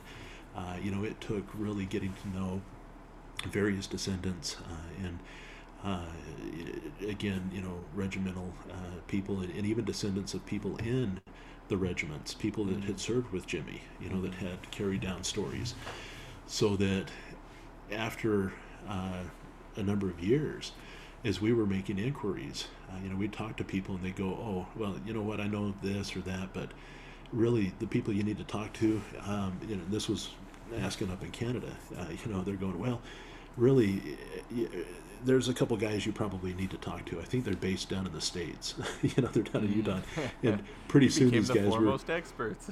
exactly. You know that now we were being eh, people were referring people to us, saying, oh, yeah. "Well, you know, we're not. I'm not the expert, but I can tell you who is." And yeah. that was kind of an interesting transition to be the guy that suddenly was the foremost authority on. Well, you kind of been bringing all the these Richardson all these story. all these loose ends together, huh? Exactly. Yeah. And so we tied uh, so much together uh, in his history yeah. that uh, we we have emerged as the preeminent authority on mm. uh, Piper Richardson uh, and the the 16th Battalion Canadian Scottish uh, during World War One, and it's given me. Um, interesting you know opportunities and to be approached by individuals i've you know done various you know interviews and I've uh, worked on uh, some uh, books and articles and things like that for yeah. Uh, this project and so that's how this project began how I first heard about you know Jimmy being told by Dennis at, at pipe lessons when I was a 12 13 year old kid going up till the discovery of those pipes and then the Yeah. repatriation and getting to know Roger McGuire up in Canada and all the principals involved in that, and then the Richardson family, and it just kind of metastasized and grew. And I recognized, okay, we're going to do this film, we're going to do this story on Jimmy, and we're going to do some books and things with it. Um, I'm telling the story of one piper who are in the Victoria Cross, but I went back to my dad and I said, Dad, there there are three, you know, that earned the VC. There are you know, more. We need He's not the only we need one. to tell those stories. Yeah. And so we came up with uh, uh, this this Pipes of War project where we're going to tell those three um, VC stories on film. Mm-hmm. First will be a film called Unparalleled Valor, the story of James Richardson, VC. Uh, then um, one of the other pipers was uh, uh, Daniel Laidlaw. He was the piper of Loos, the Battle of Loos, uh, around Oh, Christmas yes. time. Uh, Okay. 19. Yeah, I, I, Yeah. I saw the. I I- this is just. I don't want to. Sorry, I, I shouldn't have cut you off. No, go I, ahead, I just please. I seen the website, and so I that this is bringing back the images of those those uh, titles along the bottom of the website. Um, Sure. So, yeah, and then the Loos, other one is the hero of Dar, or, uh, the hero of Dargai, which is uh, right. Yeah. George Findlater, uh, Yeah. and he uh, that was during the Indian uprising that took place during the Boer War uh, time frame, Mhm. and so the late 1800s there, uh, and so those those are the three that will you know feature in uh, three feature length documentaries. Uh, we have filmed and shot an awful lot of film for Unparalleled Valor. Mhm. Uh, all the elements I, I could tomorrow cut a you know basic documentary together for it Mhm. but as I explained, we really kind of wanted to change the landscape of documentary filmmaking a little bit here. Mhm. And so we set about trying to get uh, the funds to do that. And uh, it, we found it to be a little bit more challenging than usual Mm. because, one, we were Americans trying to tell the story of a Canadian bagpiper. Mhm. So American funding was like, well, you know, why not tell an American story? isn't that You know. not that just It- like us, huh? Why are you talking about them for? Why don't you talk about us? Yeah. Or then you go up to Canada and suddenly it's like, well, why are Americans trying to tell our national? yeah, who the heck story? are you? Right. So we ran into some of those, and then we were, were working on getting money out of uh, Scotland, and yeah, you know, James, we came so close on uh, several occasions. Uh, yeah.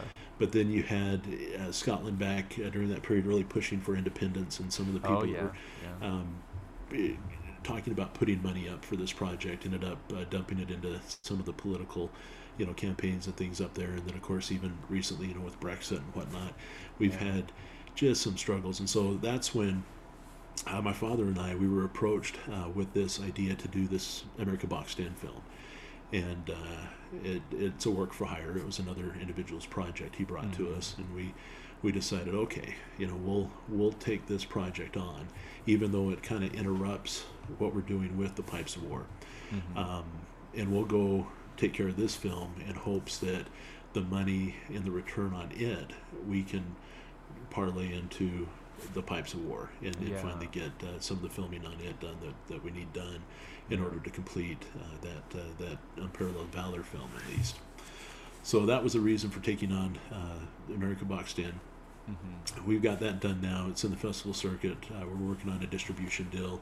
Uh, once that's done, then hopefully we can get everything with the Pipes of War back on track. Yeah. In the meantime, I've actually been developing um, a Pipes of War podcast uh, where. Hey. Yeah, you know, get step into the the, the pipes uh, yeah. world here, the piping uh, community on podcasting. Yeah. Um, the reason there uh, is that I want to do these at least three stories on you know film and have that kind of that trilogy, yeah. uh, and have accompanying books and things like that that go along with them. But there, there were over a thousand pipers that were either killed or wounded in World War One alone. Mm. And there have been pipers in other engagements since. You know, we talk about you know Bill Millin, you know the, the Mad Piper at Normandy. Uh, oh, who, sure, yeah. You know, Storm Sword Beach. Uh, you know, with uh, Lord Lovat and, and uh, across Pegasus Bridge. You know, piping. Uh, you have uh, others. You know, from the Boer War period or, or even before. Mm. you know, going back to you know James Reid and Culloden and the other pipers. There's so many stories that could and should be told. Yeah. There are pipers still out there uh, with uh, you know various regiments, um, and though they don't lead men uh, charging into the battlefield, you know like uh, you know Richardson and, and, some of those guys did back in World War One, they're still out there today, inspiring the troops. Um, you know, it, it, there's that question, you know, why, why do you pipe, you know, as a, as a soldier? And it's, there's a purpose to the bagpipes. Um, you know, there was a saying once that, you know, the bagpipes are worth a hundred guns mm. because they speak. That piper speaks to those soldiers. Mm. That sound reminds them of you know their home, of their forefathers, you know, of the the love they left behind, and it reminds them of the future they hope to shape. You know, it's it's telling them home is just beyond the next trench, mm. and so those pipers, uh, the, the esprit de corps they bring to, to those around them uh, is invaluable. Uh, and, and like I, I said, one uh, uh, military leader said that you know a piper is worth 100 guns. He he meant it. It had that kind of effect and and stirred the men up that way. So there are important stories that I want to tell and uh, that should be remembered uh, just like we were talking about John Park. Yeah. And so I, I intend to uh, and have already begun, uh, you know, developing that Pipes of War podcast to tell those individual stories uh, in a in kind of whether they're they're longer or episodic to cover uh, someone I know is is in depth as James Richardson, or you know there's some that we don't have much information on that you know yeah. would be much shorter you know single episode, um, but important to tell nonetheless. And so, it, and just listening to you talk about it, it's exciting to me to imagine, you know, just think about like the Richardson story, how what you started with was not nearly the body of of uh, of resources that you now have, right? It's like in that process right. of kind of starting to tell the story or diving into it, you kind of find more stuff. It's exciting to me to just imagine the prospect of like, well, what if you do have this this tiny tiny piece of information about this one piper in this conflict and you tell the story in the podcast or in the book or something like that, right? But somebody who listens or reads it goes, hey, you know what? My grandpa was there and he said this, you know, and then someone else says, hey, you know what else? I've got this box of stuff over here and in it is this, you know, a, a roll call for, for you know, a, a group that went on in, out in that conflict. You know, like who knows? how, yeah, how many absolutely. more things could could start accumulating almost like a magnetic center you know and and as it as more things are drawn to it it gets bigger and more powerful and so even more things get drawn to it you know what i mean oh yeah yeah absolutely and then that's what's exciting to me uh, yeah. because i have experienced that uh, to a certain degree already yeah. in uh, doing the research on these other pipers that yeah, what what wonderful things will we uncover in uh, histories we can we can tell and preserve and, and help yeah. perpetuate. Uh, you know, for me, uh, like I said, you know, being a piper is, is part of what defines me. I yeah. My personal experience, I uh, served an LDS mission. I had uh, come up through you know the, the, ranks in the pipe band up until uh, and played with them from you know being 11 years old up until like 18 19 when i go off on this lds mission. I come back from my mission thinking okay got to get back into school. Uh, got to do this got to do that. Uh, maybe maybe i won't return to the pipe band right away. I'll mm. take care of some of those other things. Um, but then I saw the band perform once without me. yeah, I'm sure man, that did it, huh? oh, it was like a kick to the gut, like this knife stabbed right in my back, and it was yeah. my own doing that I wasn't back. But I saw yeah. them out there without me, and it was like, oh no, you know that pain was just too excruciating. I, I no matter what I was going to have to do to juggle pipe band and studies and every other aspect of life, I was I was hooked. I had to be, yeah. be back in the band and so I think the very next week I went back to band practice. yeah. says, "All right, I, here I, I, I am. Be, I've returned." Se- like different seasons of life, you sometimes have to step away, but that has been a very common experience that other people have brought up with me as well. That like, if you have to skip a season, it hurts. Yeah. Just, when you hear the band striking up and you're standing on the side, you're not there with them. No, it makes you sick. You got to get back into it. Yeah, it's yeah, and and like I say, that's why it's not just a hobby. It's yeah. it's a lifestyle. It gets in the blood. Yeah. And now, for me, it's it's my fa- everyone in my family uh, plays and participates. I uh, you've achieved the dream it, that what well, we're all shooting for. You got them all roped in. Well, interestingly enough, it was uh, because I ended up marrying one of Dennis's daughters, uh, ah, Alana. His, well, that was second. good planning on your part yeah, well, it's funny because you know we were friends growing up, but I, for her part, there was it's just it's a friend. It's like a brother. He's one of the band yeah. members. In fact, yeah. she had promised herself. That she and her sisters had a pact that they would not date anybody in the band and they would not marry a piper. They actually wrote a contract because it seems like maybe that's smart. Actually, yeah, keep things in separate boxes. Well, right. Well, for them, it's because their parents met through the pipe band as well. Ah, so, yeah. it, going back clear to, to Don Baxter and, yeah. and, that, when the, the Salt Lake Scots, you know, organized, um, one of the founding members was was Don, but also was Myron O'Connor. Uh, Myron had a daughter named Kathleen O'Connor. Kathleen was a Highland dancer uh, in, in the Salt Lake Scots group early on, mm-hmm. the White Heather Dancers, that uh, was part of our organization, and uh, she met a piper named Dennis McMaster when Dennis was just coming into the picture and, and learning, and uh, mm-hmm. that was under um, at the time I want to say it was Bruce Hanson was the uh, pipe major, and so you had the Hanson family, Bruce, and then his son. You know, Doug was a, a talented drummer, uh, was one of our lead drummers for a lot of years, and then his sons, uh, Jason Hanson, Brandon Hanson. Uh, they were all you know drummers and, and involved in the uh, pipe band community here. Um, anyway, uh, Dennis, uh, being just a piper at the time, he and Kathleen met, fell in love, and married, and had four daughters. and, so, they swore they would not do the same. And, and they looked at it and go, you know, well, it's because when Dennis did take over as pipe major, all the family vacations were band trips. Yeah, were course. competitions. Yep. Yeah. You know, are we going to Disneyland this year? No, no, well, we got to go to Santa Rosa. We got we'll to go, to, this Disneyland when there's a pipe competition at Disneyland. right. So a lot of their family vacations, a lot of their social outlet was the band or with yeah. band members. Yeah. And uh, so the girls were like, "Yeah, yeah, we're we're gonna get out of this. We're gonna marry somebody else. We're not. We're gonna have." Life beyond pipe band. Yeah. and uh, it, it's funny. Yeah, every every one of uh, those daughters that uh, is married has married somebody through the bagpipe band. Of course. for example, Aaron uh, McMaster Gunn married BJ yep. Gunn. Oh, of course. You know, I didn't realize she was part of the family. Yeah. So yeah. she was Dennis's oldest daughter. Um, yeah. And they're they're there, and BJ's family, they used to be part of our bagpipe band as well. Uh, Yeah. Ray Gunn was one of our early uh, drummers. Um, his mother was a tenor drummer, uh, Kathy Gunn, in our group for a while, and uh, his sister uh, Tina uh, was both a Highland dancer and a piper. And so it's it's kind of funny. The family that pipes together stays together. yeah.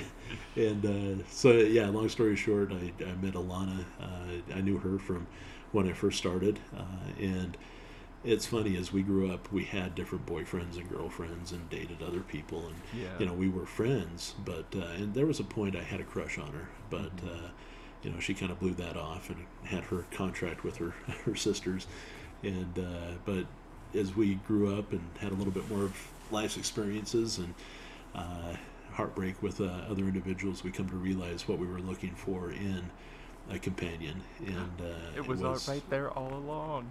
yeah, exactly. You know that that, that, that that sticky, sweet, sappy story. I could tell you the whole love story, and it's kind of fun. But you know, long story short, we got married. And now we've got three beautiful children of our own. Uh, my oldest daughter Cora is a talented piper out there, Yeah. earning all kinds of medals in her her solo uh, career and division. And uh, she was competing in our grade five uh, the last couple of years. Now she's moved up, and uh, my son Lachlan is a snare drummer, and my uh, youngest daughter, I think she's picking up the tenor to uh, play the tenors because Oh, that's a lot of plays the tenor and the fiddle and things like Yeah. that. So, yeah, so a couple pipers and uh, a snare and a couple tenors. We we're, we're almost a band. Yeah, you're gonna be okay. You start getting some grandkids on a bass, you're gonna be all right. right? Well, we've got uh, the cousins uh, BJ and Aaron. They have uh, Oh, Mari, yeah. who's that fiery, talented, world class Highland dancer, and then you've got uh, her younger brother Callum, who's learning uh, the snare, and he's going to be quite a, a, a force on the snare drum as well. So. Yeah, by the time we get uh, everybody together, we'll, we'll we'll have a little band, more or less. Start bring another band into the Utah scene. Just call it the, no, no, no, call, no. call it Ian, Ian and his Ian and his backup players, right? Just take it take it full charge from the front. well, no, we got, uh, and I guess you could maybe never have enough bands or too many bands, but uh, we're we're happy to help perpetuate the Salt Lake Scots because if if you look back at it, uh, Alana's grandfather was one of those founding members with. Uh, In a way, it is the family band, isn't it? And so, in a way, it is that family band. It's Yeah. it's my children are, are fourth generation members of the pipe band when they That's you know so get up cool. to speed and they're voted in, and so yeah. yeah, there's a legacy there that uh, Yeah. you know we want to preserve. This year, uh, to 2022, is uh, marks 60 years that the Salt Lake Wow. Scots have, have been here in the valley. And so it's uh, yeah, we, we kind of feel like it, it can't die on our watch. We're going to keep this up, keep this going. Hello, friends. Just a quick note to make you aware this podcast is something that I love doing and I will keep doing it no matter what. But if you want to send me money, I won't say a nay. The easiest way to do that is through Patreon. Just go to patreon.com slash droningonpodcast. We do regular drawings for bagpipey albums, books, sheet music, and more, including Droning On swag. All patrons are in the figurative hat from whence the names of winners are drawn, and there are other benefits to members as well. They're all listed there at patreon.com slash droningonpodcast. And speaking of swag, another way to support the show is to buy cool stuff from my little online shop, bagpipeswag.com. There you can find droning on stuff as well as other pipey and drummy things that my uh, that my friends and I make. And if you feel so inclined, I genuinely invite you to follow the show on Facebook. It's super fun to have a way to interact over there, uh, to discuss past episodes, and I also uh, like to bounce ideas off of, off of you, my friends, uh, ask you for input on upcoming interviews, that kind of stuff.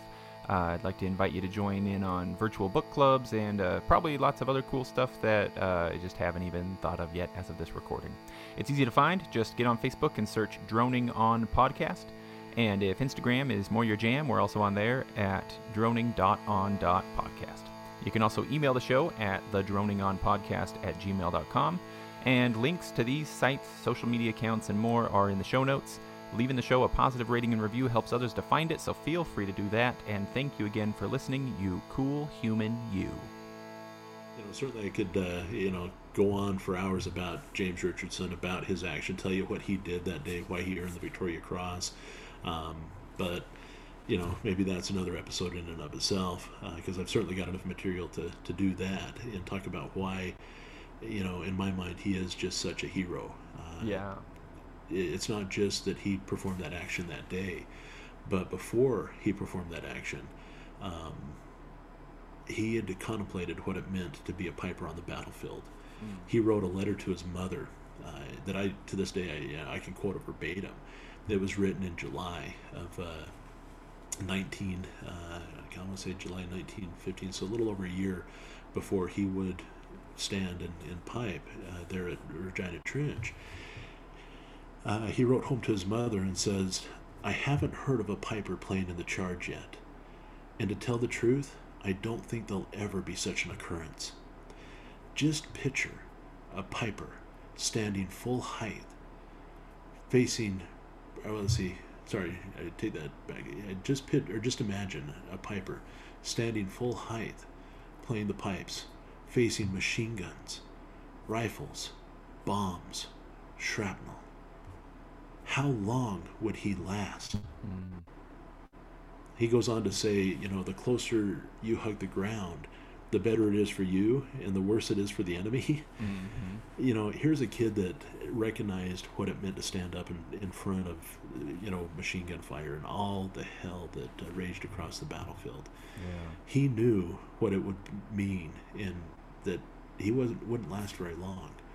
So when that critical moment came, that morning of October 8th, and he stood he knew full well that he might not survive, yeah. but he had a duty to perform. For me, that that defines hero, you know, right there. And uh, man, you know, it it elevates uh, what he did. It was not just a, a spur of the moment reaction. It was something he had thought about methodically, mm-hmm. and knew full well what it might mean to perform his duty. And what's also really important to, to know and understand about him is that his regiment, uh, the 16th Battalion, they participated in in some real key moments in World War One. He was one of the well, he was at the very first gas attack. The first time mm, the Germans wow. ever used chlorine gas on the battlefield, yeah. it was against his regiment.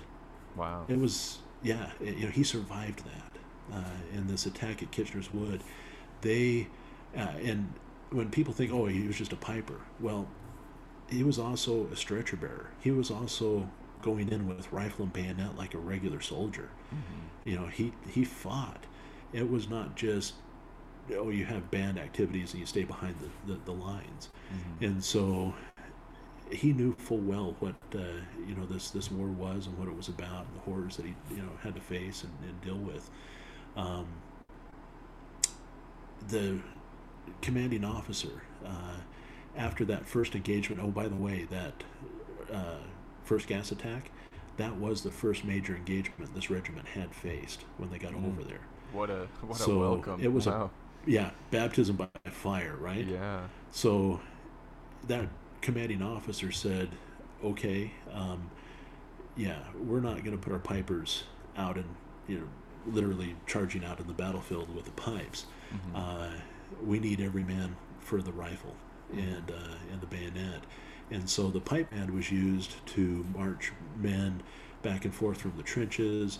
Uh, it you know played uh, in the rest areas. It entertained the troops and things like that. And they had that for purpose, reveille and you know whatnot. But they did not go out in the advance with the Canadian Scottish Regiment from uh, like September, uh, you know, the time frame of you know 1914 through 1915. In fact, we find evidence, and, and this was stuff we uncovered in our research uh, too, that. And again, I don't mean to keep going on here, but um, I, I have a book. So that original book, The Pipes of War, in it, it details some actions uh, involving members of the, the 16th Battalion Pipe Band, uh, where they said they were, you know, played these men into battle.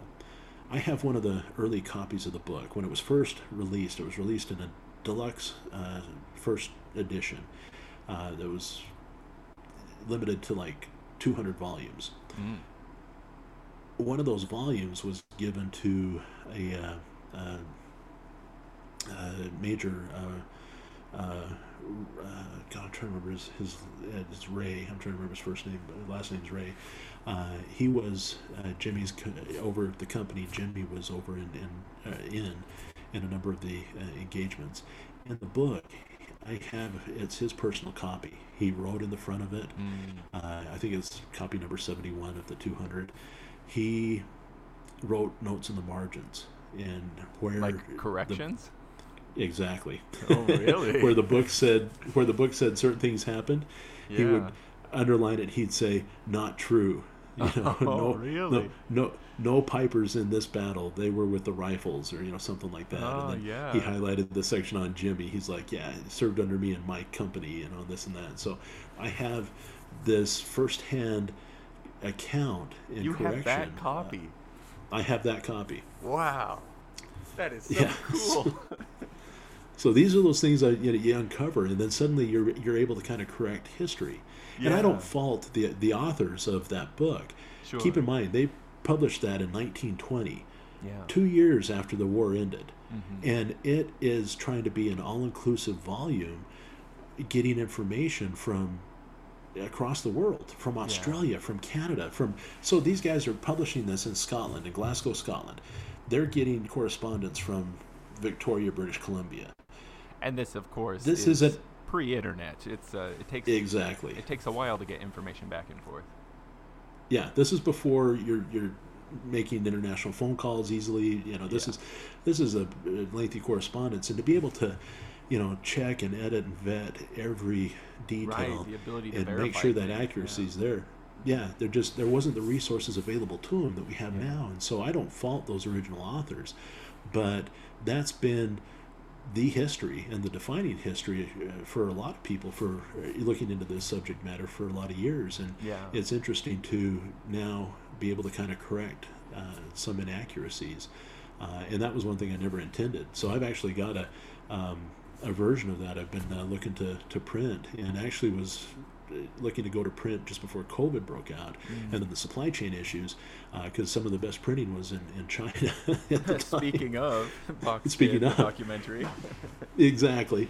So, you know, I'm sitting here shaking my head going, God, you know, I intended to release it uh, actually there in uh, 2020 because 1920 was the first oh, edition. Yeah, yeah. This was going to be the centennial edition, you know, 100 Yeah. years later. And in it, I was going to include, I've got a whole kind of addendum at the back Mm. uh, that uh, has some of Jimmy's, you know, letters uh, where we uh, talk about some of that history, and I release with it, uh, you know, Colonel Ray's notes here, uh, where I'll even include, you know, his handwritten notes in the margin and everything, so you can see uh, what that was, and it would be the centennial edition of the Pipes of War, Mm. which you know we've got the rights to publish, and so I've got to get that uh, printed and published, and unfortunately, it's not you know 19 you know 2021 when all of this went to you know hit the fan, but maybe here Yeah. now that we're starting 1920 or 2022, I can get that out and uh, and uh, move forward Yeah. with the Pipes of War podcast and stuff. But yeah, um, I was telling you that because in there, you know, we learned that Jimmy wasn't allowed to play over the top of the trench, and that was one thing he wanted to do. Mm. Uh, he wrote home about it constantly, and so when he writes his mother and says, "I haven't heard of a piper playing in the charge yet," yeah, that hasn't happened for him. Now there are other regiments like Daniel Laidlaw at Loos, uh, where they're playing uh, men over the top and they're playing into action. And so, was Jimmy aware? Had he heard about that? And he was just trying to keep things, you know, from his mother so that she wouldn't worry so much about him. You know, probably. Yeah. I think he was aware that there were other, you know, pipers playing in action, but his commanding officer had forbidden it because of the experiences that they they had had. He asked the night before they went out at Regina Trench. So October of 1916, this kid, he and this is documented, re- re- reported in the official record that he asked to be paraded before the commanding officer, and his request was granted. And he came to that officer, and it says, uh, you know, that he implored him with tears in his eyes. Whatever Jimmy felt that night, he was so moved to go before his commanding officer, beg permission to lead the men out into the field with the pipes, And so compelling was his argument that that commanding officer relented. And he said, All right. You know, and for the first time, the Canadian Scottish, the 16th Battalion, they were going to be led into battle by their pipers, one for each company. And that commanding officer said, Jimmy, you know, you're going with me. Hmm. So this 20 year old kid, just, you know, barely 20 basically, says, Yeah, you know, I'm a piper. You know, I pipe for them. And makes this, you know, passion speech. Uh, and again, that kind of goes to that idea of that identity that, you know, we're more than just a musician. You know, we are pipers. And he uh, convinced and, and, changed what had been practice and protocol for that regiment for now, you know, a couple of years worth of fighting. He turned it all on a dime that night. And then that next morning, um, they were tasked with taking Regina Trench, uh, which sat on the reverse of a slope, meaning that it was kind of on the other side of this little rise, and they couldn't really see that target from where they were amassing. But the plan was for the opening bombardment, the artillery, to pummel the German line and their wire entanglements, with the idea that the shells uh, would tear the barbed wire apart, and these pipers would be able to advance and move through uh, that opening and take uh, the enemy position. This was done 4:50 a.m. October. There was a little bit of, you know, snow and rain. Uh, they fire, you know, these shells off, and they're uh, they're blowing things to Kingdom Come out there, and then they advance. the The call comes for them to advance, but the Pipers were told not to play going forward. That they would receive an order. The commanding officer would tell them when they could start piping. Mm-hmm. So Jimmy's walking out, and his sergeant major uh, comes over and asks him, "Why aren't you playing?" He says, "Well, I you know, haven't been told to play yet." And uh, they advance in this charge, and they get up close to the German line. And uh, this is a, a, pretty heavily fortified uh, uh, line. It uh, the it, they were hardened German Marines. They were the, the I think it's the Fourth Division Ersatz. That set in that, that area. These guys had machine gun nests and emplacements uh, dugouts. It was it was a not just your little trench in in, in the dirt. This was yeah. uh, a fortified position. And so these uh, Canadians they advance, and uh, as they're getting closer, they start running in, and as they run in, they literally run into the barbed wire. Mm. It wasn't cut. Mm. The artillery hadn't torn it apart as they had imagined it would, and so men got hung up in the wire, oh, screaming, crying out, and the Germans opened up machine gun fire. And this is, you know, 20 to 40 yards out from the trench. And they just start killing them all. And it looks like everyone's going to be a casualty that day. The men panic. They start diving for cover in the shell holes and laying down in the mud, just trying to avoid getting hit. Jimmy and the commanding officer and the sergeant major end up in a, a shell hole themselves. Um, and Jimmy hadn't even played yet. None of the Pipers had begun playing yet. Uh, the commanding officer rises up to assess the situation, and as he does so, he gets hit. Mm. And you know where he was hit, I don't know. You know, I imagine as he's poking his head up over, it's probably going to be a head wound. Yeah. And it's it's going to be traumatic.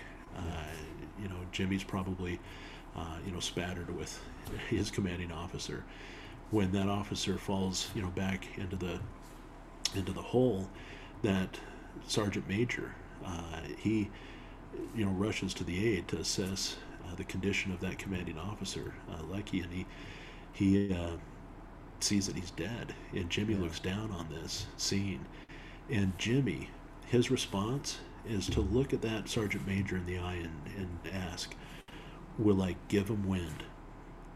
You know, I, I can't yeah. do the Scottish thing. He's like, "Will sure. I give him wind?" you know, yeah. that sergeant major looks up at him and realizes what he's asking. You know, will I strike up the pipes? Will I give him wind? Yeah.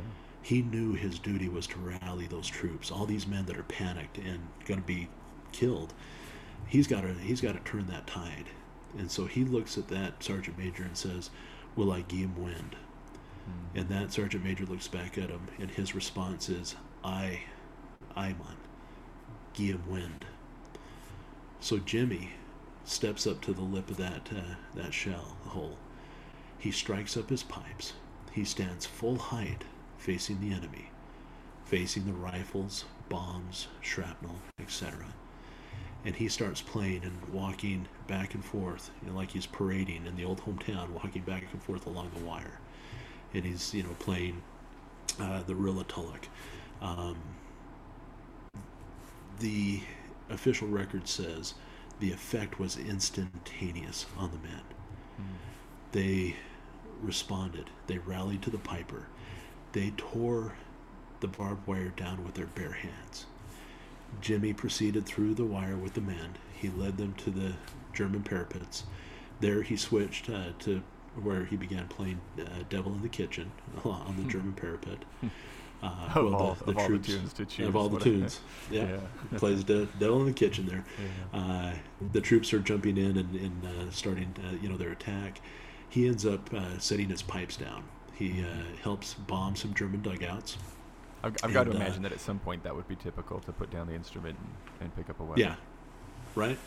So he he does that, and he helps uh, you know clear the trench, and then he uh, his that sergeant major that said I'm on Gim Wind, he ended up being the second in command, and once that mm. first commanding officer was killed, he was that commanding sure, officer, yeah. um, and his last name is Mackie. So Sergeant Major Mackie, he uh, uh he gets wounded he catches a, a round or two in, uh, in the shoulder, uh, uh, shoulder, yeah. and uh, he, he's bleeding pretty substantially. Jimmy ends up taking him out and escorting two German uh, POWs back. And as he gets near the Canadian line, the stretcher bearers and some of their men come out to uh, take the German prisoners, and they start to administer to Sergeant Major Mackie. and Jimmy says, "Okay, you know, you take him. I got to go back for my pipes." And. Mackie says, "No, you know, don't go back." and uh, the stretcher bearers likewise are, are telling him, "No, you know, come." And he says, "No, I've left my pipes. I have to go back for my pipes." and Mackie says, "You know, you're well. You know, we'll wait for you." And the stretcher bearers are like, "No, we got to get you back." Mackie later, you know, said uh, you know that he refused and he made him stay there, but that he became so sick and, and with the loss of blood, he eventually kind of fainted. Sure. Uh, those stretcher bearers took him back, but he the last thing he saw was Jimmy, you know, going back across no man's land again that day uh, to recover his pipes, and that's the last he ever saw of him or anyone ever saw of him.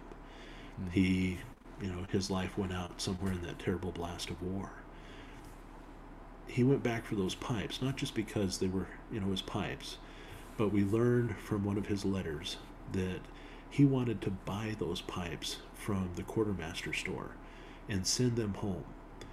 His parents, his dad, loved the bagpipes, loved pipe music. Yeah. Uh, they participated in Highland games and all those things. They were Scot through and through, and so uh, his his sister was a Highland dancer. And this was a family that loved perpetuating that Highland uh, culture and heritage, especially there in British Columbia. And the hope was that the war would be over soon and Jimmy would be back in time to play for his sister's wedding. And he wasn't. The war rolled on. Well, the hope was he'd be home in time to play for uh, his parents' anniversary. Well, it became clear he wasn't going to be able to do that. But he writes in a letter to his sister, well, his aunt, who's in Peebles, Scotland, and says, you know, I, have got this great idea. He called it a stunt. You know, I've got this mm. great stunt. I'm going to buy because other pipers had been killed. There were extra sets of pipes in the quartermaster store. Yeah. He was going to buy from the army his set of pipes, those ones he played there on the battlefield. Mm-hmm. He was going to send those home to his parents and be like, "Hey, you know, I wasn't able to be there to play for your anniversary, but here's an anniversary present for you. Yeah. You know, this set of pipes." And so when he's going back for those pipes, it's because he's got that that special purpose for them. And uh, I, I, think it makes it even more poignant that he went to get those, uh, knowing that. Yeah. Um, and then, of course, he gets killed, uh, and those pipes, they sit there in the mud until they're picked up by uh, the army chaplain. Yeah. And it's interesting when you see those pipes today. There's two things missing the, the pipes are all intact except for two pieces. One is the lower stock of the bass drone mm. and the blowpipe. If you think about as a piper, when you carry your pipes, what do you hold on to? Yeah, sure. Hold on to that that stock and fold fold the blowpipe up to it, right, or lift the chanter up to it. Right. So either the the chanter or the blowpipe and whatnot, but you typically you're carrying your pipes by that lower portion of that base stock. Yeah. That, my, mine's a different color than the other stocks because of that, because of the sweat from my hand getting on them. Exactly. So here's something that we've uh, postulated: um, the idea that Jimmy did find those pipes, and when you look at those pipes today, there are there's a uh, what clearly appears to be a bullet round that went through the lower part of the chanter and splintered part Oh. of it out. There's shrapnel damage to the bag and to the uh, you know the tartan. There's shrapnel damage to the ribbons.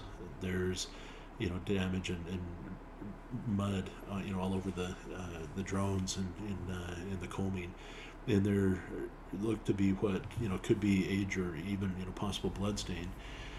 The thought is maybe Jimmy had those pipes. Maybe he had made it back and he was carrying those pipes by that lower stock.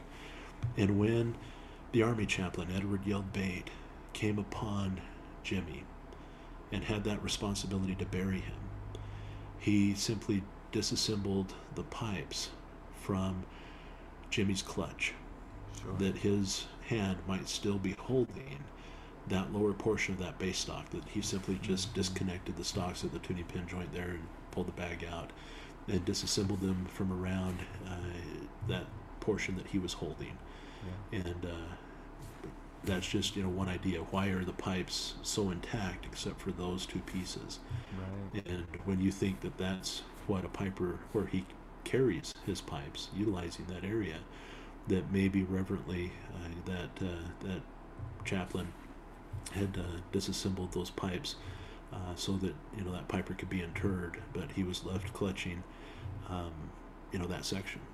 And so, Hmm. just a thought, you know, something that you know we have no way of proving, Yeah. but uh, you know that thought, you know, is yeah, I, I kind of like to, to cling to that. That he did make it back for those pipes that he wanted to get to so desperately, Mhm. uh, but in returning, uh, had uh, had fallen victim to uh, to that uh, battle. Uh, Yeah. And it's interesting having gone over there.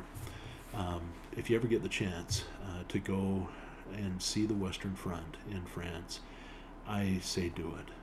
I took my children there this last October. Uh, my son, his birthday is October 8th, the same day Jimmy had fought and earned the Victoria Cross. Mhm. Um, we went there uh, to France uh, for a family you know holiday this uh, this past October, and we happened to go to that battlefield and the cemetery. What they ended up doing uh, after the war was consolidating those battlefield graves. There was a, a Commonwealth War Graves Commission that was assembled, and they went and they would collect the bodies from, and, you know, so they disinterred and, and reinterred bodies into what are now known as Commonwealth War Graves. Mhm. And they spot and kind of litter the landscape out there. But instead of having individuals buried all over in a field, they pull them into a uniform cemetery. Mhm. And so Jimmy is buried in Adnac Cemetery. Adnac is Canada spelled backwards. Mm. Um, they're near Regina Trench. It's literally within. You can see the from the cemetery the original spot where he was interred and where he fought and fell, where the the trenches were. Uh, they're farm fields now. And when you go out to these places, in the farm fields, there are these islands of stone, these little fenced in areas that are, you know, contain some 2,000 headstones Mm. uh, with this great big granite cross of sacrifice and, you know, everything that denotes these Commonwealth war graves, a couple trees planted. Um, but wow, uh, you go and you see these things, and it's a, a very moving experience. Yeah. But I, I, have you ever heard of the Iron Harvest? No, but I can I can imagine that it would have been a real job to basically start tilling this ground and pulling up a, a whole lot of metal. Well, that's precisely what it is, but it's still going on. Yeah, man. So here we are, uh, over 100 years. This last October, we were there on the 105th anniversary of Yeah. this battle. The fields had been you know, were laid fallow. They were uh, had recently been um, tilled again, and this happened the first time I went over uh, back in uh, for the 90th anniversary. So you know, now we're 15 years ago. I think it was the first time I went over. Um, here we are, uh, even you know another year. What did I go over? God, yeah, maybe it's pushing that long the, now. The Anyway. pandemic makes it weird. It's hard to remember it does how make things weird. been. Yeah. But anyway, we're over there for the 105th anniversary, and I tell my kid, you know, or my kids, yeah, go walk across that field and look down. And they went out and they literally collected um, shrapnel. To this day, the Yeah. those fields yield up, and sometimes they yield up uh, intact, unexploded ordnance, and they have Oh, bomb details that have to come through and collect them. Yeah. Yeah.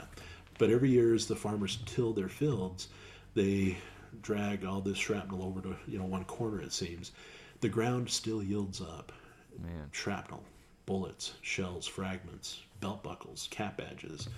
Um, the first time I went over there, I walked across that ground. I, I stepped outside the cemetery and walked towards where Jimmy had fought. And I, you know, clicked, a, uh, kicked a clod of dirt, and I realized, well, that's not dirt. And I bent down, and it was this piece of iron. And I took another step, and I realized you can't go two or three steps without kicking a piece of iron and you look around and you pick up some of these pieces. The pipe major, uh, Roger McGuire, was with me. Um, you know, we were filming a segment there, and he bent down and he picked up a, a piece of broken belt buckle, and you were just going, "Oh my gosh!" And it's then that I had this whole kind of paradigm shift. There was this moment of, "Wow, what must these men have faced?" Yeah. when a hundred years later you're still picking up shrapnel in the amounts that we were seeing mm-hmm. it had to be unimaginable the amount of bullets and shrapnel and, and those bursting shells that shoot out the little steelies everywhere and you're just going what these guys had faced you know what hell that must have been. And you see that though in, in those bagpipes. When you go to victoria and you look at jimmy's pipes it's a tangible reminder that that young man who had been this ordinary boy when he stood up you know he became the most extraordinary of heroes. Hmm. Because he faced all of that with nothing more than a set of bagpipes and he turned the tide of battle he rallied those troops they tore that wire down they went on and they claimed the trench that day and it wouldn't have happened without him. It was because of that and taking you know that uh, sergeant major back out that he was awarded that highest medal for valor, and uh, and fully deserving of it. In uh, in my opinion, especially when you go and you walk that ground and you see what that would have been like. Yeah, it changes you. I, I thought I knew until I stood on that ground, and then you really come to understand what that would have been like. And it's just yeah it, it, it it's life changing it changed for me uh, and brought to me that deep reverence and respect uh, that i talked about earlier in our conversation of men and women who fight and fall for our freedom who stand for those righteous causes and provide us with the safety and security that we enjoy that our children enjoy here now it uh, freedom comes with a price, and uh, I think it's important to remember and uh, remember warrior pipers like uh, James Richardson. So sorry to keep uh, talking and taking this on and giving you more of an editing job to with.